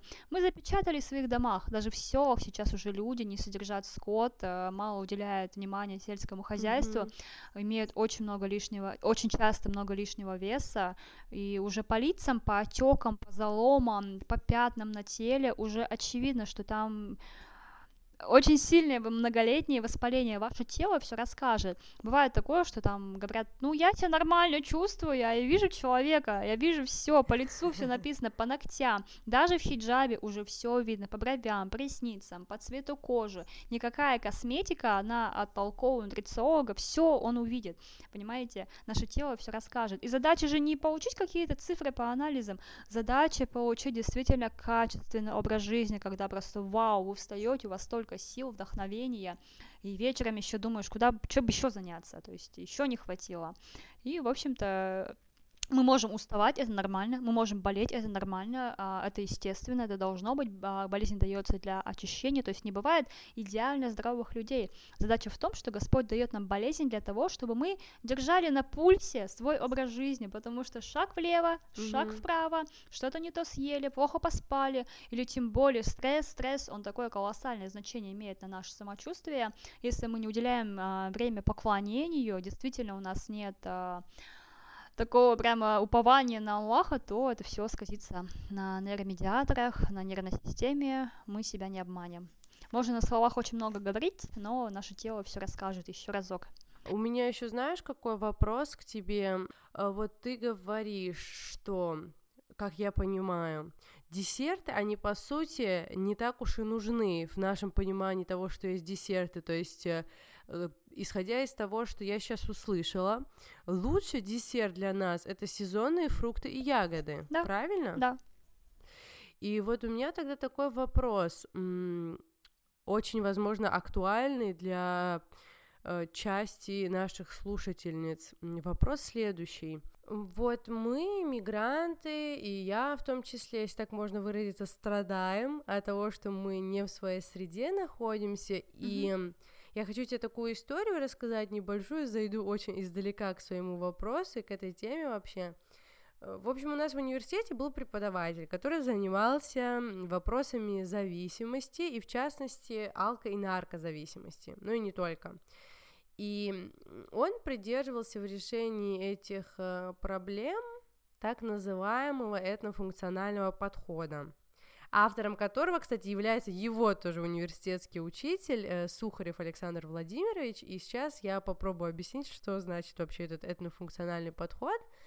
Наверное, вообще это ни для кого не секрет, что Всевышний создал нас носителями э, не только своей как бы прижизненной личной памяти, но и генетической памяти, памяти поколений, и в человеке заложены знания, в том числе о его территориальной принадлежности. То есть если аварский ребенок будет жить где-нибудь в Бутане, да, если он там родится и вырастет и будет кушать местную еду, то с большой вероятностью у него потом будут какие-то неприятности со здоровьем, будь то там реальным, да, телесным или психическим, начиная с того, что это не его климат, и заканчивая другими какими-то более деликатными вопросами, которые менее, так скажем, осязаемые. И я на себе это попробовала и видела, как это делают другие, что когда у человека в расслабленном состоянии просят представить у себя в голове просто образ родного уголка природы, это такое специальное упражнение, э, когда тебя просят представить родной уголок природы, то есть эм, представить, откуда ты родом. И ты действительно представляешь то место, откуда ты родом, генетически.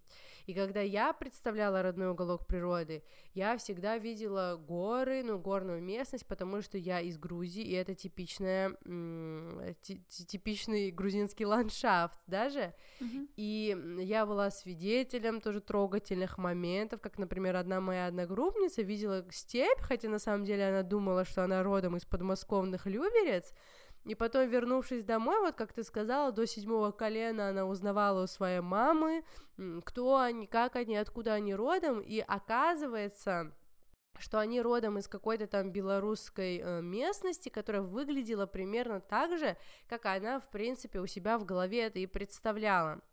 И вот что удивительно, да, такой второй момент, что не только мы, люди, детерминированные территорией, но и какие-то продукты в том числе, то есть эм, и, и в том числе какие-то продукты, которые являются для нас ядом, то есть, например, наркотики, они тоже детерминированы территорией. Uh, но тут есть еще такой один момент, что то, что может быть ядом для нас, uh, может не быть ядом для другого человека. И, предположим, какие-то психотропные грибы, которые для нас психотропные, то есть а, они оказывают на нас такой эффект, но они могут не оказывать такой эффект на человека, ну, вообще на людей, из местности, откуда эти грибы родом. И они так, вот, например, маковые наркотики, они не оказывают такой эффект на людей, которые родом из местности, где их добывают. И как сейчас связаны эти два вопроса, о которых я рассказала? Дело в том, что люди наркозависимые, находясь на лечении, когда с ними используют вот это упражнение представления родного уголка природы, они представляют не свою исконно родную местность, а родину того наркотика, которого они принимают. И вот самые часто распространенные образы э, для таких людей это, например, пальмы. И вот когда человек должен представить березку, а представляет он пальму, вот тут врач понимает, что что-то пошло не так. Это я, конечно, в двух словах рассказала вот об этом ядовом э, воздействии наркотика, да, в целом об этом этнофункциональном подходе.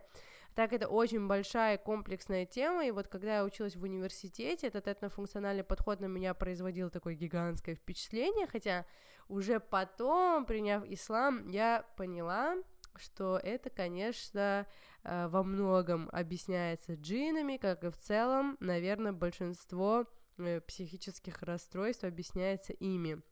Э, и почему я все это рассказала, вот такой вот вопрос к тебе.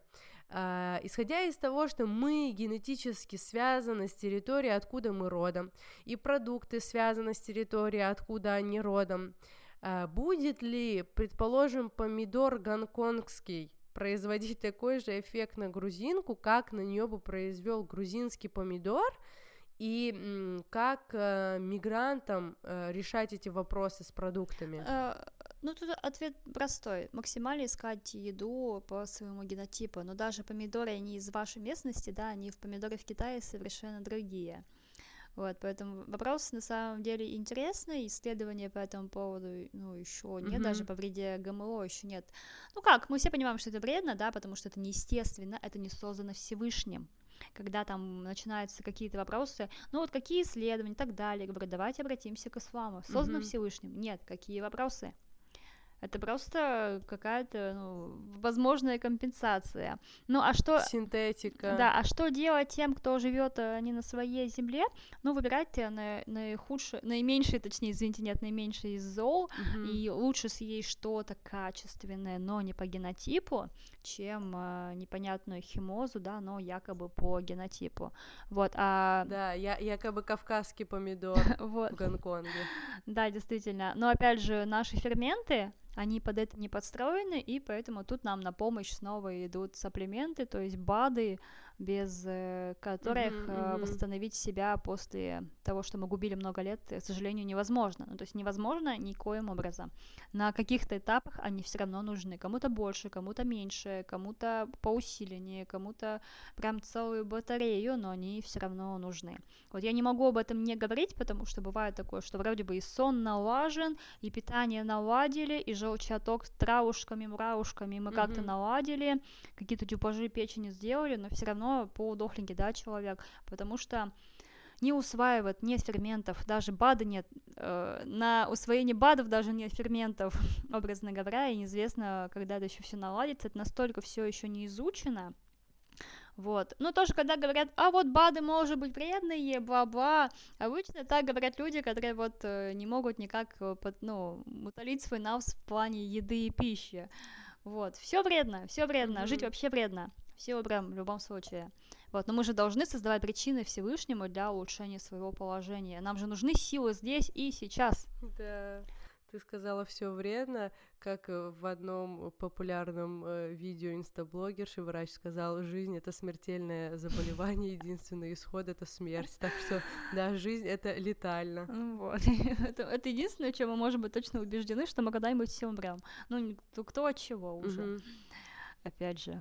А вопрос, информацию про БАДы, это надо получать обязательно у своего лечащего врача рекомендации по как, какие конкретно тебе нужны БАДы, или есть у тебя а, в твоем, предположим, а, марафоне или в твоем двух пособиях, о которых ты сказала, есть ли там информация про БАДы? Информацию о БАДах я даю только в марафоне. Почему? Потому что человек обязательно должен получить обратную связь, даже если это безобидно витамин D или магний, который свободно, ну, mm-hmm. можно нужно пить всем. То есть у каждого нутрицептика есть свои нюансы, даже у кыста есть свои нюансы. Девочек иногда просто тошнит и воротит от кыста, меняется стул, а, начинает акне на лице появляться, и вроде бы ты об этом уже 50 раз написала в блоге, да, но приходят новые люди, и им нужна обратная связь. Обратная связь поначалу, особенно она вообще всем очень нужна, поэтому, а, допустим, вручает, э, ну, вот, те же самые марафоны, какие-то консультации. Но, опять же, ты же своему нутрициологу, врачу ты не будешь писать каждый день, там, после одной консультации, презентация марафон. Да, да, марафон да. бонус в том, что ты вот начинаешь этот путь, у тебя, извините, как я называю, тупоносу золотуха, а так она поначалу и будет. И ты не знаешь, что делать вообще. И вот э, ты можешь э, написать ежедневно, получить э, обратную связь. Вот про твой марафон очень хочу подробно поговорить, но, наверное, э, в самом конце, чтобы такой такую дорожку расстелить людям. Мы уже практически все обсудили. Знаешь, что еще бы я очень хотела спросить, и я хочу сказать, если кто-то не помнит, это женский подкаст, но если все-таки мужчины дошли до этого момента, то вам самое время отключиться, потому что сейчас пойдет обсуждение только женских тем. Я говорю про menstruation cyclation, можно отключиться, поэтому. Вот э, я видела у тебя посты, и я так понимаю, что это очень актуальная тема, боли при менструации. Как вы, биохакеры, нутрициологи, это объясняете и что делать? В идеале в норме все должно быть мягко, безболезненно, от слова совсем. То есть боль это ненормально, да? Боль это ненормально, ее не должно быть, а, тем более какие-то агонии. А, агонии бывают, кстати, ну это то, с чем я сталкиваюсь в своей работе постоянно от э, девочек. Да, есть какие-то, mm-hmm. допустим, экспресс-методы, не всегда экологичные, как обезболивающие, они иногда нужны, но по большей степени мы должны работать с причиной. Знаешь, расскажу тебе про свою подругу. Мы еще тогда были маленькие, и у нее настолько были э, боли вот во время этих дней, что э, весь как бы корпус, где она жила, весь дом знал, что все у нее эти дни, потому что скорая у нее стояла день и ночь, день и ночь, ее кололи обезболивающими. Вот ты говоришь агонии вот у нее были агонии. И мне кажется, что у любой девушки есть одна подруга или знакомая, у которой да, прям да. агонии бывают. То есть это не что-то такое редкое. Мне кажется, сейчас редко, когда это типа протекает безболезненно. Я, вот, я тебе э... скажу, знаешь, между нами, когда я говорю, что ну в смысле не должно болеть, меня смотрят как на сумасшедшую, ну, то есть в смысле. А я думаю, а как, в смысле, а как должно быть? Ну, то есть и потом mm-hmm. вспоминать, вспоминать там себя там много лет назад. Ну, было какие-то, были какие-то боли, но я думаю, как это вообще агония. Ну, потому что норма же это самое, что ну, распространенное, это и есть норма. Из-за того, что сейчас у всех болит, мы считаем, что это типа нормально. Относительно менструальных болей их быть не должно от слова совсем. В норме все проходит безболезненно, мягко. Если у вас есть боли, это острые сигналы нарушения детоксикации, то есть избыток эстрогенов. Просто-напросто ваш детокс не работает там и застой желчи однозначно, и э, полудохлый кишечник, все в комплексе. Однозначно есть какое-то уже воспаление в малом тазу, у кого-то тихое, у кого-то уже явное, но зачатки, mm-hmm. они уже начинаются с этого. И бывает дисфункция суставов и мышц, э, когда таз, так сказать, не на месте, тут необходимо обращаться к остеопату, но по большей степени по снова начинать с кишечника, с желчеоттока, с питания, с детокса. Вот, да, иногда это дефицит mm-hmm. магния, но если это снова какие-то повышенные боли, это не дефицит магния, это всегда эстроген, доминирование, застой желчи, нарушение детокса.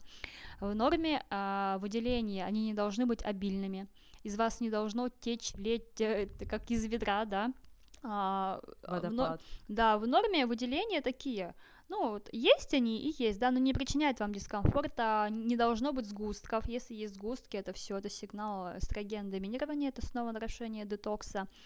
Вот, да, есть какие-то рекомендации, у меня на странице тоже написано, убирать там глютен, сахар, молочку, пить там магний, а, хиджама накануне этих дней. Ну, это, знаете, как костыли, да, надо искать причину, а причина всегда начинается в чем? Мы уже только что выяснили дважды. Нарушение детокса. Вот, и... А вот скажи по своему опыту, люди, которые проходят твой марафон, э, которые изначально, вот у них наблюдались э, боли в этот период, после твоего марафона, они дава- дают тебе обратную связь, Обязательно, что боли да. прошли? И таких отзывов mm. очень много. Конечно Хорошо. же, если были девочки с агониями, конечно, у них так сразу все не уйдет. А было mm-hmm. такое, что боли были вот до этого, ну такие вот неприятные, когда уже пьешь, да, обезболивающие, когда уже пьешь обезболивающие. А, и вот в ходе марафона это все проходило. Такие отзывы тоже есть, Вау. потому что мы работаем с детоксом. То есть там, в принципе, меняется качество кожи, а, очищается лицо. Да, вначале это может произойти через высыпание, через акне, потому что тело, когда оно начинает из уголков э, нашего ЖКТ все это доставать, а, детокс не справляется через опорожнение, и все это выбрасывается через кожу. Потому что если не выбросить через кожу, да, получится самоинтоксикация. Пускай выйдет через кожу, помогайте себе хиджамой, приемом магниевых солевых ванн, содовых ванн. А, ну, конечно же, поддерживать детокс, надо потерпеть, косметический уход, он тоже имеет значение все в комплексе, но опять же, наша кожа, наши волосы, наше состояние ногтей, состояние мышц, состояние именно даже тонуса кожи, это все зависит первостепенно от внутреннего лечения. Да, уход внешний нужен, косметика нужна, особенно с возрастом, а, но тем не менее, если у вас, допустим, дефицит белка, тот же самый, простите, ботокс, он у вас просто не усвоится. Он там засядет где-нибудь на несколько недель, а потом начнет, начнет тихонечко уходить. То же самое, тем более с топовой, люксовой даже косметикой, ей не, не на что, нечего активировать, да, то есть косметика направлена mm-hmm. на активацию естественной гиалуроновой кислоты. Но если у вас нет внутреннего топлива, если у вас не хватает белка, у вас не хватает дефицит аминокислот, коллагена, витамина С, витамина А, mm-hmm. Е, Д и так далее, у вас это все не принесет тот эффект, который должно принести. Поэтому если вы а, инвестируете в уход за собой внешний, вы первостепенно должны инвестировать инвестировать в уход внутренний, то есть питание еще разок и прием там нутрицептиков, но а, нутрицептики, они не сработают без питания, это мы уже с вами выяснили. Собственно, mm-hmm. вот. И опять же, важно даже не то, что мы едим, важно из чего мы едим. Очень важна посуда. О, у меня тут было выведено тоже посуда в отдельную тему. Я вообще не знала, что у тебя есть про это тоже какой-то там Э, цикл Информация, постов да, конечно. вообще в твоем марафоне. Да, потому что можно питаться здоровой пищей, но если мы едим из поцарапанной тефлоновой э, сковородки, если мы едим из пластика, заливаем пластик кипяток, употребляем свинец, когда мы пьем чай, это все э, тяжелые металлы, они содержатся в посуде, а тяжелые металлы первостепенно это интоксикация, это вытеснение наших минералов, то есть, образно говоря, цинк, Магний, железо, они в клетку просто не зайдут, если есть избыток тяжелых металлов. И вот, допустим, даже на изучении по хилотированию, по детоксу тяжелых металлов у нас был mm-hmm. кейс, случай, а, рассматривался, когда у женщины была очень тяжелая аллопеция, то есть а, выпадение волос уже аномальное. Mm-hmm. А, вот, вот клочками, кусками, нет волос от слова совсем. И когда она поменяла посуду, она еще даже не начала пить какие-то саплименты по кейсу, она просто поменяла посуду. У нее уже начали восстанавливаться волосы, то есть у нее именно Ого. у нее, да, у нее именно вот она такая была, что у нее была очень сильная чувствительность к никелю. И э, когда она устранила его из своей жизни, у нее, получается, закончилась эта жуткая самоинтоксикация. И опять же, первостепенно мы должны менять... Я в э, шоке. Это, кстати, тоже биохакинг. То есть мы используем максимально экологичное, максимально чистое, максимально качественное, то, что принесет нам пользу в течение многих лет, да, опять же, это вот одноразовое общество не, не всегда, может, поначалу есть возможности поменять всю посуду, но шаг за шагом самое важное то, чем вы пользуетесь ежедневно. Тарелочки, э, стаканы, чашки, элементарнейшие какие-то кастрюли. У меня в блоге написано, э, ну, список прям посуды вредная, и полезные, безопасные. То есть чугун, ага. эмаль, стекло, дерево, они доступны всем. То есть это не супер дорого, это не обязательно будет просто обычно, знаешь, у людей как бы в голове, даже вот ты сейчас об этом говорила, я тоже начала так стереотипно, угу, так, это, наверное, супер дорого, там вот поменять всю посуду, но по сути это стекло, даже хорошее стекло, это не супер дорого, дерево это не супер дорого. Абсолютно. Получается получается, что это не только как бы будет сейчас э, удел для для людей, которые живут в достатке, то есть это изменение, которое доступно любому Иншалла. карману. Иншалла, да. Mm-hmm. И, и опять же, вот э, это стереотип, то, с чем я сталкиваюсь в своей работе. Mm-hmm. Людей вначале действительно пугают какие-то цифры, объемы работы, но шаг пошагово, то есть мы начинаем учить алфавит. Мы вначале идем на первый этаж. А Господь, Он дает возможности только тем, кто близится да, к своей цели, совершает дуа, создает причины. Приближайте своему mm-hmm. Господу на 5, и Он приблизится к вам на локоть. Вот, вот в чем посыл. Понимаете, это тоже то, чему обучает нас ислам.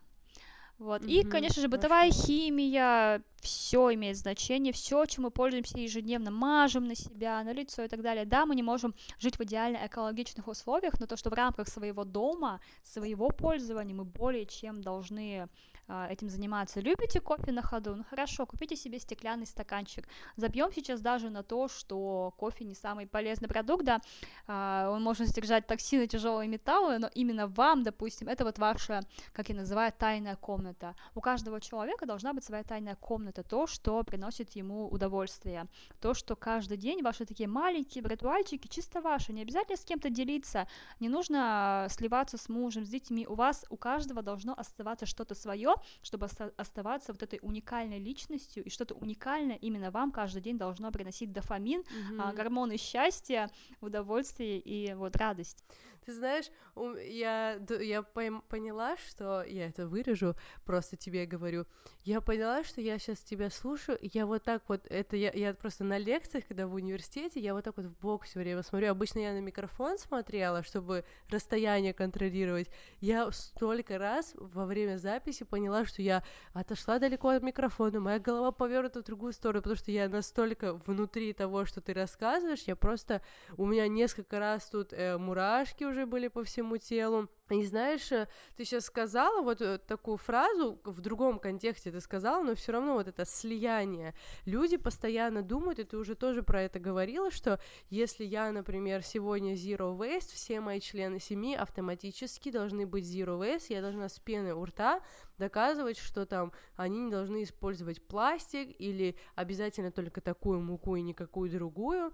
И эм, я, например, вот у меня дома много пластика, хотя я постараюсь практически не использовать пластик только как только если я не покупаю какой-то продукт в котором изначально внутри был пластик, или если, например, я заказываю доставку, и это не zero waste предприятие, они мне уже по умолчанию отправляют что-то в пластике, но у меня дома много пластика, потому что мой муж, например, он, если он что-то может там в магазине зацепить, он может абсолютно микро какую-то штучку э, положить в, в пакет большой, mm-hmm. пластиковый пакет.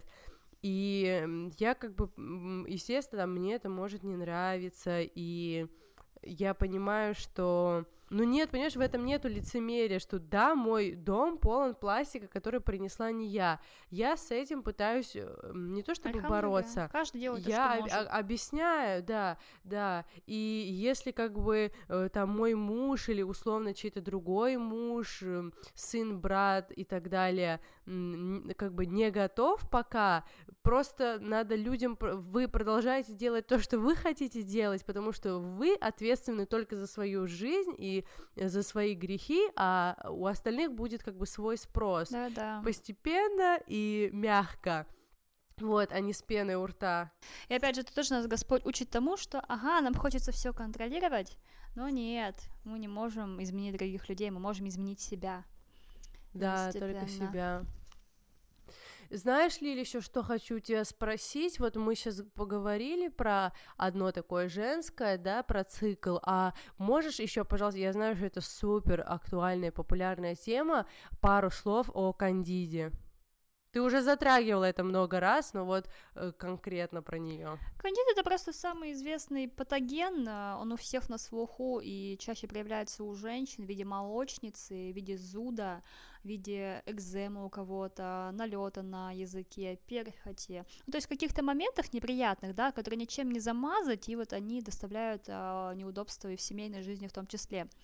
Но вопрос в том, что кандида, а, это, она должна быть, то есть как это участник, да, нашего кишечника, у всех есть свое место, просто не надо давать ей пищу. И опять же, если уже есть острые симптомы кандида в виде той же самой молочницы или экземы, то необходим, конечно же, лечебный протокол. Но минимум, который каждый может сделать, универсальный путь, универсальнейший, это глютен, молочка, сахар, убирать якобы полезные сладости, работать желчеоттоком, пить кыстмин, а, сено курица, улучшать свою гигиену, качество потребления, переходить на эко. Ну, то есть всем доступные шаги, и очень часто бывает, что уже на фоне этого кандида она себя не проявляет. Mm-hmm. То есть не всем даже нужен антикандидный протокол, тут зависит от ситуации. А еще такой момент относительно а, хиджаба и вообще женского одеяния. Используйте, девочки, по возможности натуральные ткани. Не только а, для выхода на улицу, но еще и нижнее белье не стягивайте, не передавливайте свои лимфоузлы, лимфососуды. Этим самым мы нарушаем детокс. Да, есть такая тема, что перед мужем хочется, но делайте это только вот для отдельных случаев. Когда вы дома одни, когда вы там предоставлены сами себе, вообще в оптимале не носить женское белье, чтобы не перетягивать себе ничего, не сдавливать. То же самое, кстати... Воздушные ванны. Да, мудрость а, а, именно хиджаба по шариату, как это должно быть, мы не облегаем свою одежду, мы ничего не придавливаем. Очень часто та же самая изжога, а, синдром раздраженного кишечника и так далее возникает на фоне того, что одежда сдавливает тело. Не должно быть так, мы должны быть свободными. Видите, сколько мудрости в исламе, альхамдуля, самое важное только этим пользоваться и понимать, что если вы, допустим, на текущий момент не понимаете, в чем польза, допустим, того или иного положения в исламе, то или иной сунны, она есть, просто надо ее поискать и, ну, и принять. А мудрость есть во всем. Опять ухожу немножко не в ту тему, да, но... а все, видишь, а все пути ведут туда. Вот еще такое, раз мы с тобой скатываемся по наклонной э, к, хуж, к худшему и худшему, э, про запоры. Ага. Ну, запоры, они возникают первостепенно на фоне неправильного питания, но бывает даже, что человек уже наладил питание, а все равно запоры не уходят. Тут опять же все то, о чем мы говорили сегодня весь эфир. Это и свободная одежда, это и свободное дыхание, это и поклонение, эмоциональная устойчивость, потому что если у вас нервный тик, у вас, э, э, если, допустим, эмоциональное напряжение, стресс, а не бывает стресса, кстати, нет, стресса не существует. Есть только наша реакция на испытание Всевышнего. Для кого-то, допустим, одна ситуация стресс, а кто-то отнесется к ней абсолютно по-другому. Наша задача относиться ко всему мудро, спокойно и с воздаванием хвалу Всевышнему, что для этого для нас есть какая-то мудрость. Опять же, не запрещается в исламе э, плакать, э, ну, проявлять свои эмоции, но во всем должна быть умеренность. А, даже посланник Аллаха, саллаху алейхи вассалям, он не стеснялся показывать свои слезы. В этом есть мудрость. Избавиться именно здесь и сейчас, именно здесь и сейчас от э, своих каких-то проявлений эмоций. Но это не должно быть целыми днями плакать и так далее, особенно как это женщины любят, особенно мнительные невротичные. Угу. Нет, девочки, надо поклоняться, уповать на Аллаха, потому что э, любое наше действие, реакция внутренняя скажется на работе желудочно-кишечного тракта, на работе кишечника. Это тоже приводит к запорам и питание, конечно же, менять. Но как менять питание, это все то, о чем мы с вами сегодня говорили. Запоры это могут быть дефицитом магния, а еще запоры могут быть а, причиной неправильного сидения, неправильного положения при опорожнении. Вспомните, какие мечети в туалете. Mm-hmm. Это поза пасунья, когда мы сидим как, как в лесу в деревенском туалете были, вот, это поза пасуни. Именно в таком а, положении mm-hmm. должно быть опорожнение, чтобы прямая кишка, она была абсолютно свободная. А в городских условиях мы можем ставить под ноги стульчик, а, либо вот это ведро под бумажки. У нас, получается, ноги выпрямляются, и кишечник прямой принимает свое естественное прямое положение. Можете погуглить, как это выглядит, ничего сложного. Вот, и вот такая... Mm-hmm. Это, да, я думаю, что это все знают. Э, все знают, но не все соблюдают. Потому что это кажется какой-то мелочью, незначительной. Да, потому что если у вас запоры есть, это интоксикация, это нарушение детокса, еще раз не выводятся ненужные эстрогены, у нас копится токсин, у нас размножаются всякие кандиды, у нас все это высыпает на коже, тело не получает, клеточки не получают витаминов, минералов, кожа тускнеет, волосы выпадают, все, мы снова полудохленькие. Видите, Запор это вообще такая тема недооцененная, потому что они действительно очень сильно влияют влияют на психическое состояние человека, и многие люди, длительное время страдающие да, от этой проблемы, есть такая статистика, они заканчивают жизнь самоубийством, и, конечно, они не понимают, не осознают, что это из-за запоров, но из-за последствий, вызванных ими, э, это действительно вот приводит их к этому. И вообще люди, страдающие от этой проблемы, они достаточно негативные, смотрят на все через призму негативизма, и это, кстати, один из э, сильнейших симптомов э, депрессии в том числе. То есть, получается, они думают, что с ними что-то не так, они не видят э, истинных причин, и это даже может привести их к суициду, а на самом деле корень проблемы был вот такой вот э, простой, телесный и соматический. И еще вот я хотела сказать то, что ты сказала, что стресса не существует. Да, это действительно так. И я недавно тоже делала про это в Телеграме пост, про то, что э, не бывает даже, и моя мама мне это с детства говорила, что не бывает маленькая проблема или большая проблема, а есть только субъективное отношение человека к этой проблеме, потому что для первоклассника э, двойка, полученная им в школе, может восприниматься как такая трагедия, как может быть равносильно э, потере близкого человека для взрослого. То есть здесь не сам вот этот э, раздражитель, не сама вот эта проблема, а наше субъективное отношение к этому. Вот что определяет то, что мы называем стрессом или да, его отсутствием. Ты прям в точку сказала. Еще хотела спросить последнее. Э, это про сон. Ты уже действительно неоднократно э, затронула тему сна, но я видела, что у тебя есть э, такие супер простые практические рекомендации на страничке э, про маски, про беруши. Можешь про это из, тво- из своих уст, пожалуйста, рассказать? Да, если мы посмотрим, как жили люди в седьмом веке, и даже как жили наши бабушки, они, а, у них были иные условия жизни. Я снова сейчас об информационном мусоре, то есть а, хотя бы за несколько часов до сна исключать какие-то потоки информации, либо наполнять себя позитивными потоками информациями, и в оптимале это чтение. Вот. А, далее, сон должен быть в полной темноте. Вот от слова совсем. Говорят то, что там вот ребенок боится спать без света. Извините, во времена наших бабушек не было искусственного, искусственного света, не было ночников, mm-hmm. а свечки экономили. Вопрос не в том, что ребенок боится спать без света. Ищите причину. Он боится а, потерять контакт с родителями. Он боится, что его оставят. Причина не в свете, поймите. Вот, необходимо уже искать причину и устанавливать доверительные отношения с ребенком, да. Но сейчас у нас лекция не психология.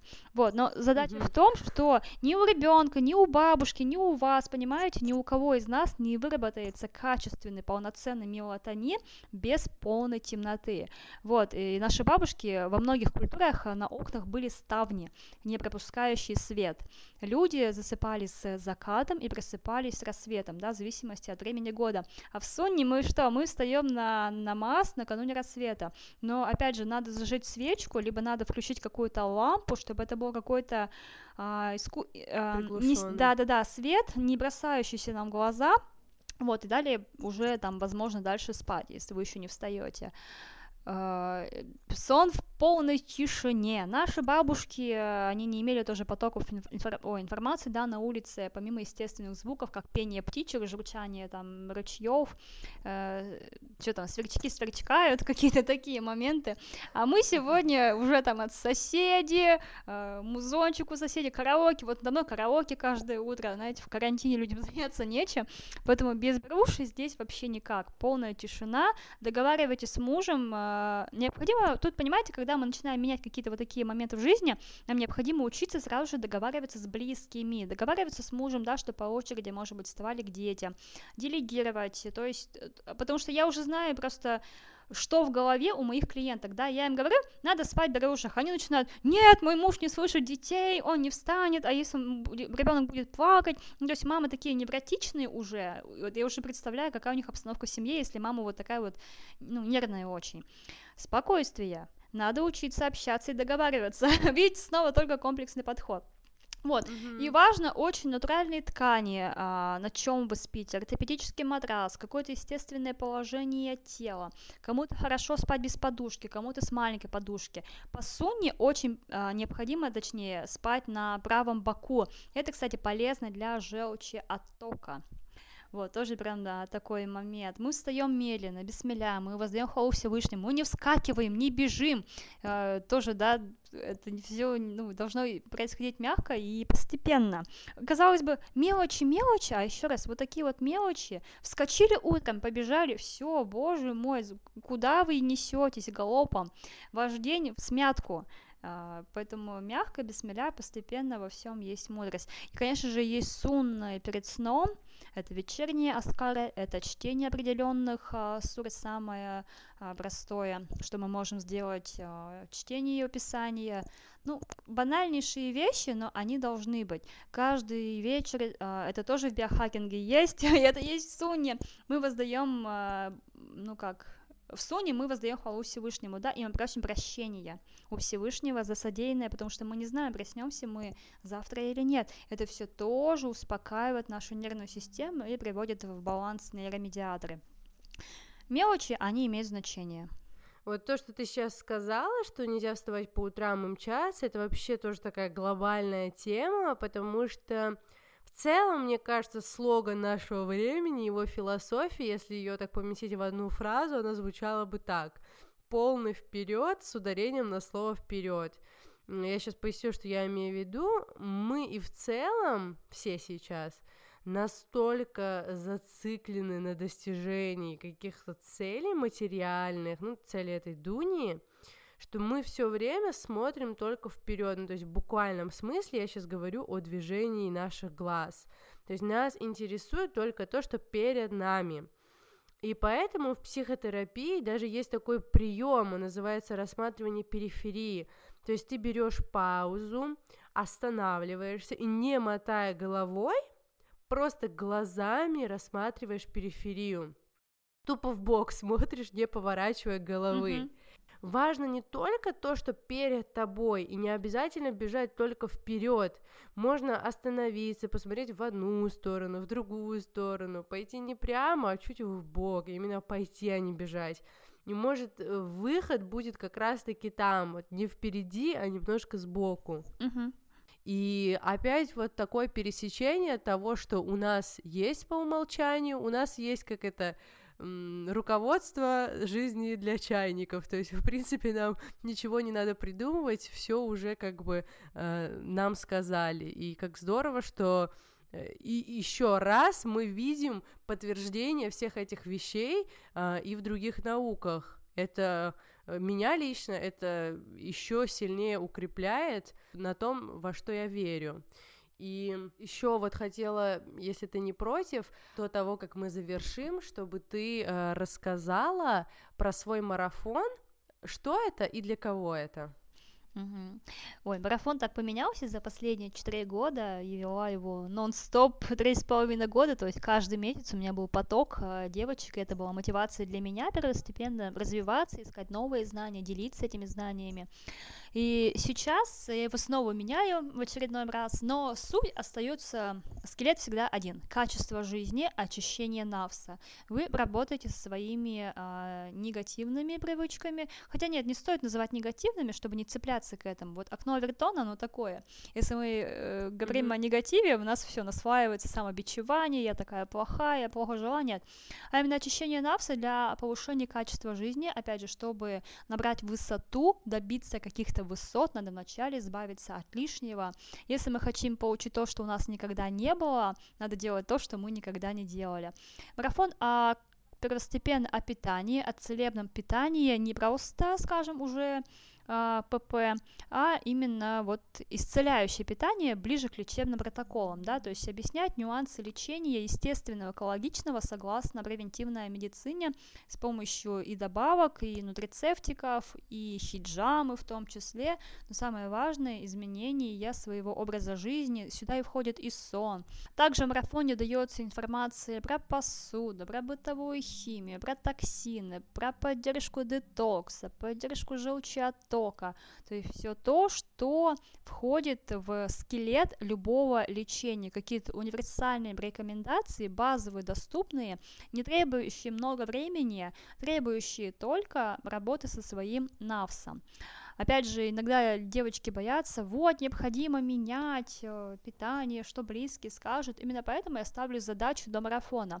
До участия вы уже самостоятельно. Вот, да, хотела да. спросить про подготовку, или можно просто раз и прийти? Лучше подготовиться, потому что я вот раньше брала всех без подготовки, но я поняла, что люди приходят даже еще не осознав, а готовы ли они. И я вела тест э, на знание правил участия. Он нужен первостепенно девочкам самим, чтобы они, читая условия участия, они сами понимали, так, а я готова сейчас вот это вот это делать или не готова? Может быть, стоит чуть-чуть подождать, начать с того, что дается в бесплатном объеме, бесплатной информации, научиться замачивать зелье, научиться пить воду, э, научиться жить без без белого сахара. То есть такие проступные базовые моменты, не требующие высоких каких-то усилий, скажем. А марафоне уже действительно изучать, что же такое лечебное питание, как там правильно есть мясо, как э, пить травяной чай, как правильно есть финики. Это такие простые моменты, и уже начинать пить какие-то простые добавки. Ну, мы там пьем сену, тмин, кыст, поддерживаем желчный, и получая обратную связь, почему вам становится плохо, допустим, или э, а по большей степени девочки делятся еще позитивными моментами между собой в чате. Чат — это мощная поддержка, когда ты понимаешь, что ты не одна, твоя там соседка из соседнего села, она такая же, как ты, меняет свой образ жизни, mm-hmm. ищет возможности, у нее получается, да, то есть, а почему у тебя не получается? У тебя же должно получиться. Я не люблю на самом деле а, сравнения, вот, но это сравнение, оно дает нам поддержку, именно мощную такую сестринскую, да, когда да, девочки, да, да. они говорят, сестра, у тебя все получится, не останавливайся, да, у каждого там есть свои какие-то нюансы, и можно поделиться, особенно если это люди одной нации, одной традиции и одного менталитета, и намного легче. У меня в марафоне запрещено любое нытье от слова совсем. Любые жалобы. А, и а, девочки, они находятся, получается, только в атмосфере «я все смогу». Да, конечно же, всякое бывает, кто-то проявляет свои эмоции, но по большей степени я, я четко знаю, что некоторые вот удивляются, почему никто не жалуется, а, а потом такие, а, нельзя же жаловаться, точно. И ты находишься в этой атмосфере позитива. Вот оно, информационное поле. То есть информация еда, информационная еда. Мы получаем позитив, мы получаем поддержку, и мы, соответственно, усиливаемся на этом пути. Ну а если бы все ныли, сопли размазывали, ну какой позитив, какой там дофамин и волевой настрой, ничего бы не было. Вот, это снова про информацию. Вау, и у каждого потока получается своя группа, и ты вот э, ведешь этих девочек сколько по времени? А, три недели. Но до этого три дня девочки готовятся, читают документ, э, хотя список продуктов высылается уже заранее, но тем не менее я тоже, я всегда даю людям возможность вникнуть и потом уже постепенно начинать. Mm-hmm. Не все так сурово, я всегда даю выбор, то есть я говорю, да, вы можете есть а полезные сладости, да, но я даю информацию, что улучшение самочувствия на этом фоне быть не может. Ваша кожа от этого чище не станет, ваше воспаление, девочки, от этого не уйдет, но вы делаете так, Это как... Это типа мнимое мнимое, да, я не да. ем сахар, но да, по да. сути пользы от этого да. немного. но кому-то уже так проще, зато человек, он уже сделал какой-то шаг, и он, может быть, еще не убрал там сахарозаменители, но зато он наладил сон. Или, может быть, он и наладил сон, и убрал сахарозаменители, и вот постепенно начинает менять посуду. Ну, то есть каждый делает то, что может. Вот, у нас, да, не бывает. Мы не ставим оценки, вот самое важное. Каждый делает, у каждого свой путь, а дорога mm-hmm. возникает под ногами идущего. Лиль, это просто я, я в шоке, во-первых, сижу, мы с тобой говорим больше двух часов, это самый самый долгий мой подкаст, и ты знаешь, что я надеюсь, я что вот дослушают даже... его девочки. Я уверена, они дослушают, потому что даже для меня это я прям, я тебе говорю, я на одном дыхании, мы сейчас с тобой говорим, мне кажется, что коротко, я сейчас думаю, я бы еще это спросила, но мне неудобно. Я бы еще рассказала, как я летаю в самолетах, я очень часто летаю, сколько нюансов есть в полете в самолете, даже как сделать этот полет максимально безопасным для своего здоровья, более экологичным, что ли. На самом деле это такой образ жизни, когда ты вот заранее обдумываешь, ну то есть э, может быть, в этом есть... Uh-huh. В этом нет при том заморочек. Я могу что-то съесть не то иногда, да, потому что там один, э, одно пирожное в месяц, оно не убьет мой кишечник, если одно одно, опять же.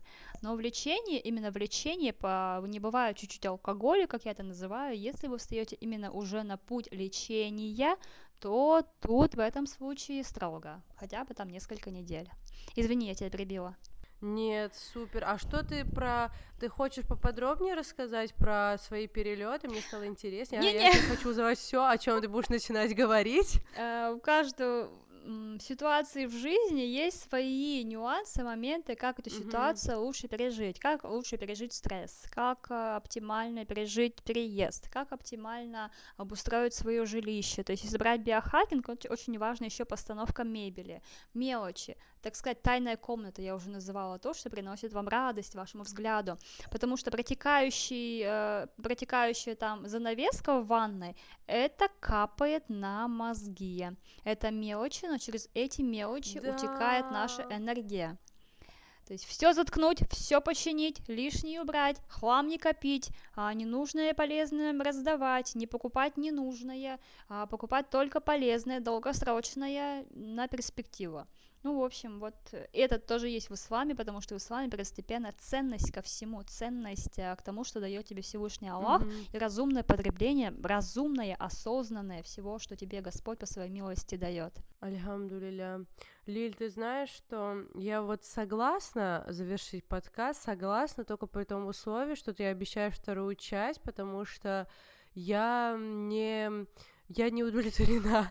Я, то есть у меня еще столько вопросов, ты так все рассказываешь клево, что я, мне прямо это, ты просто машала, это взрыв мозга, и даже твой ник, вот Detox for Sisters, он настолько как бы у меня сейчас в голове приобрел абсолютно другой контекст, то есть это Detox for Sisters, то есть это не ник в Инстаграме, а это целая концепция. Мне уже не терпится начать проходить твой марафон. Я сначала ознакомлюсь с теми двумя ресурсами, которые ты сказала, что есть эм, э, у тебя на странице, да, я всем рекомендую, пожалуйста, как говорит моя подруга Буля, все мусульмане должны э, хорошо питаться и должны быть здоровыми, потому что нас травят. Это действительно так, нам надо с этим бороться, и я вас очень призываю подписаться подписаться на Лилю, если вы еще не подписаны, перечитать посты, если вы уже читали,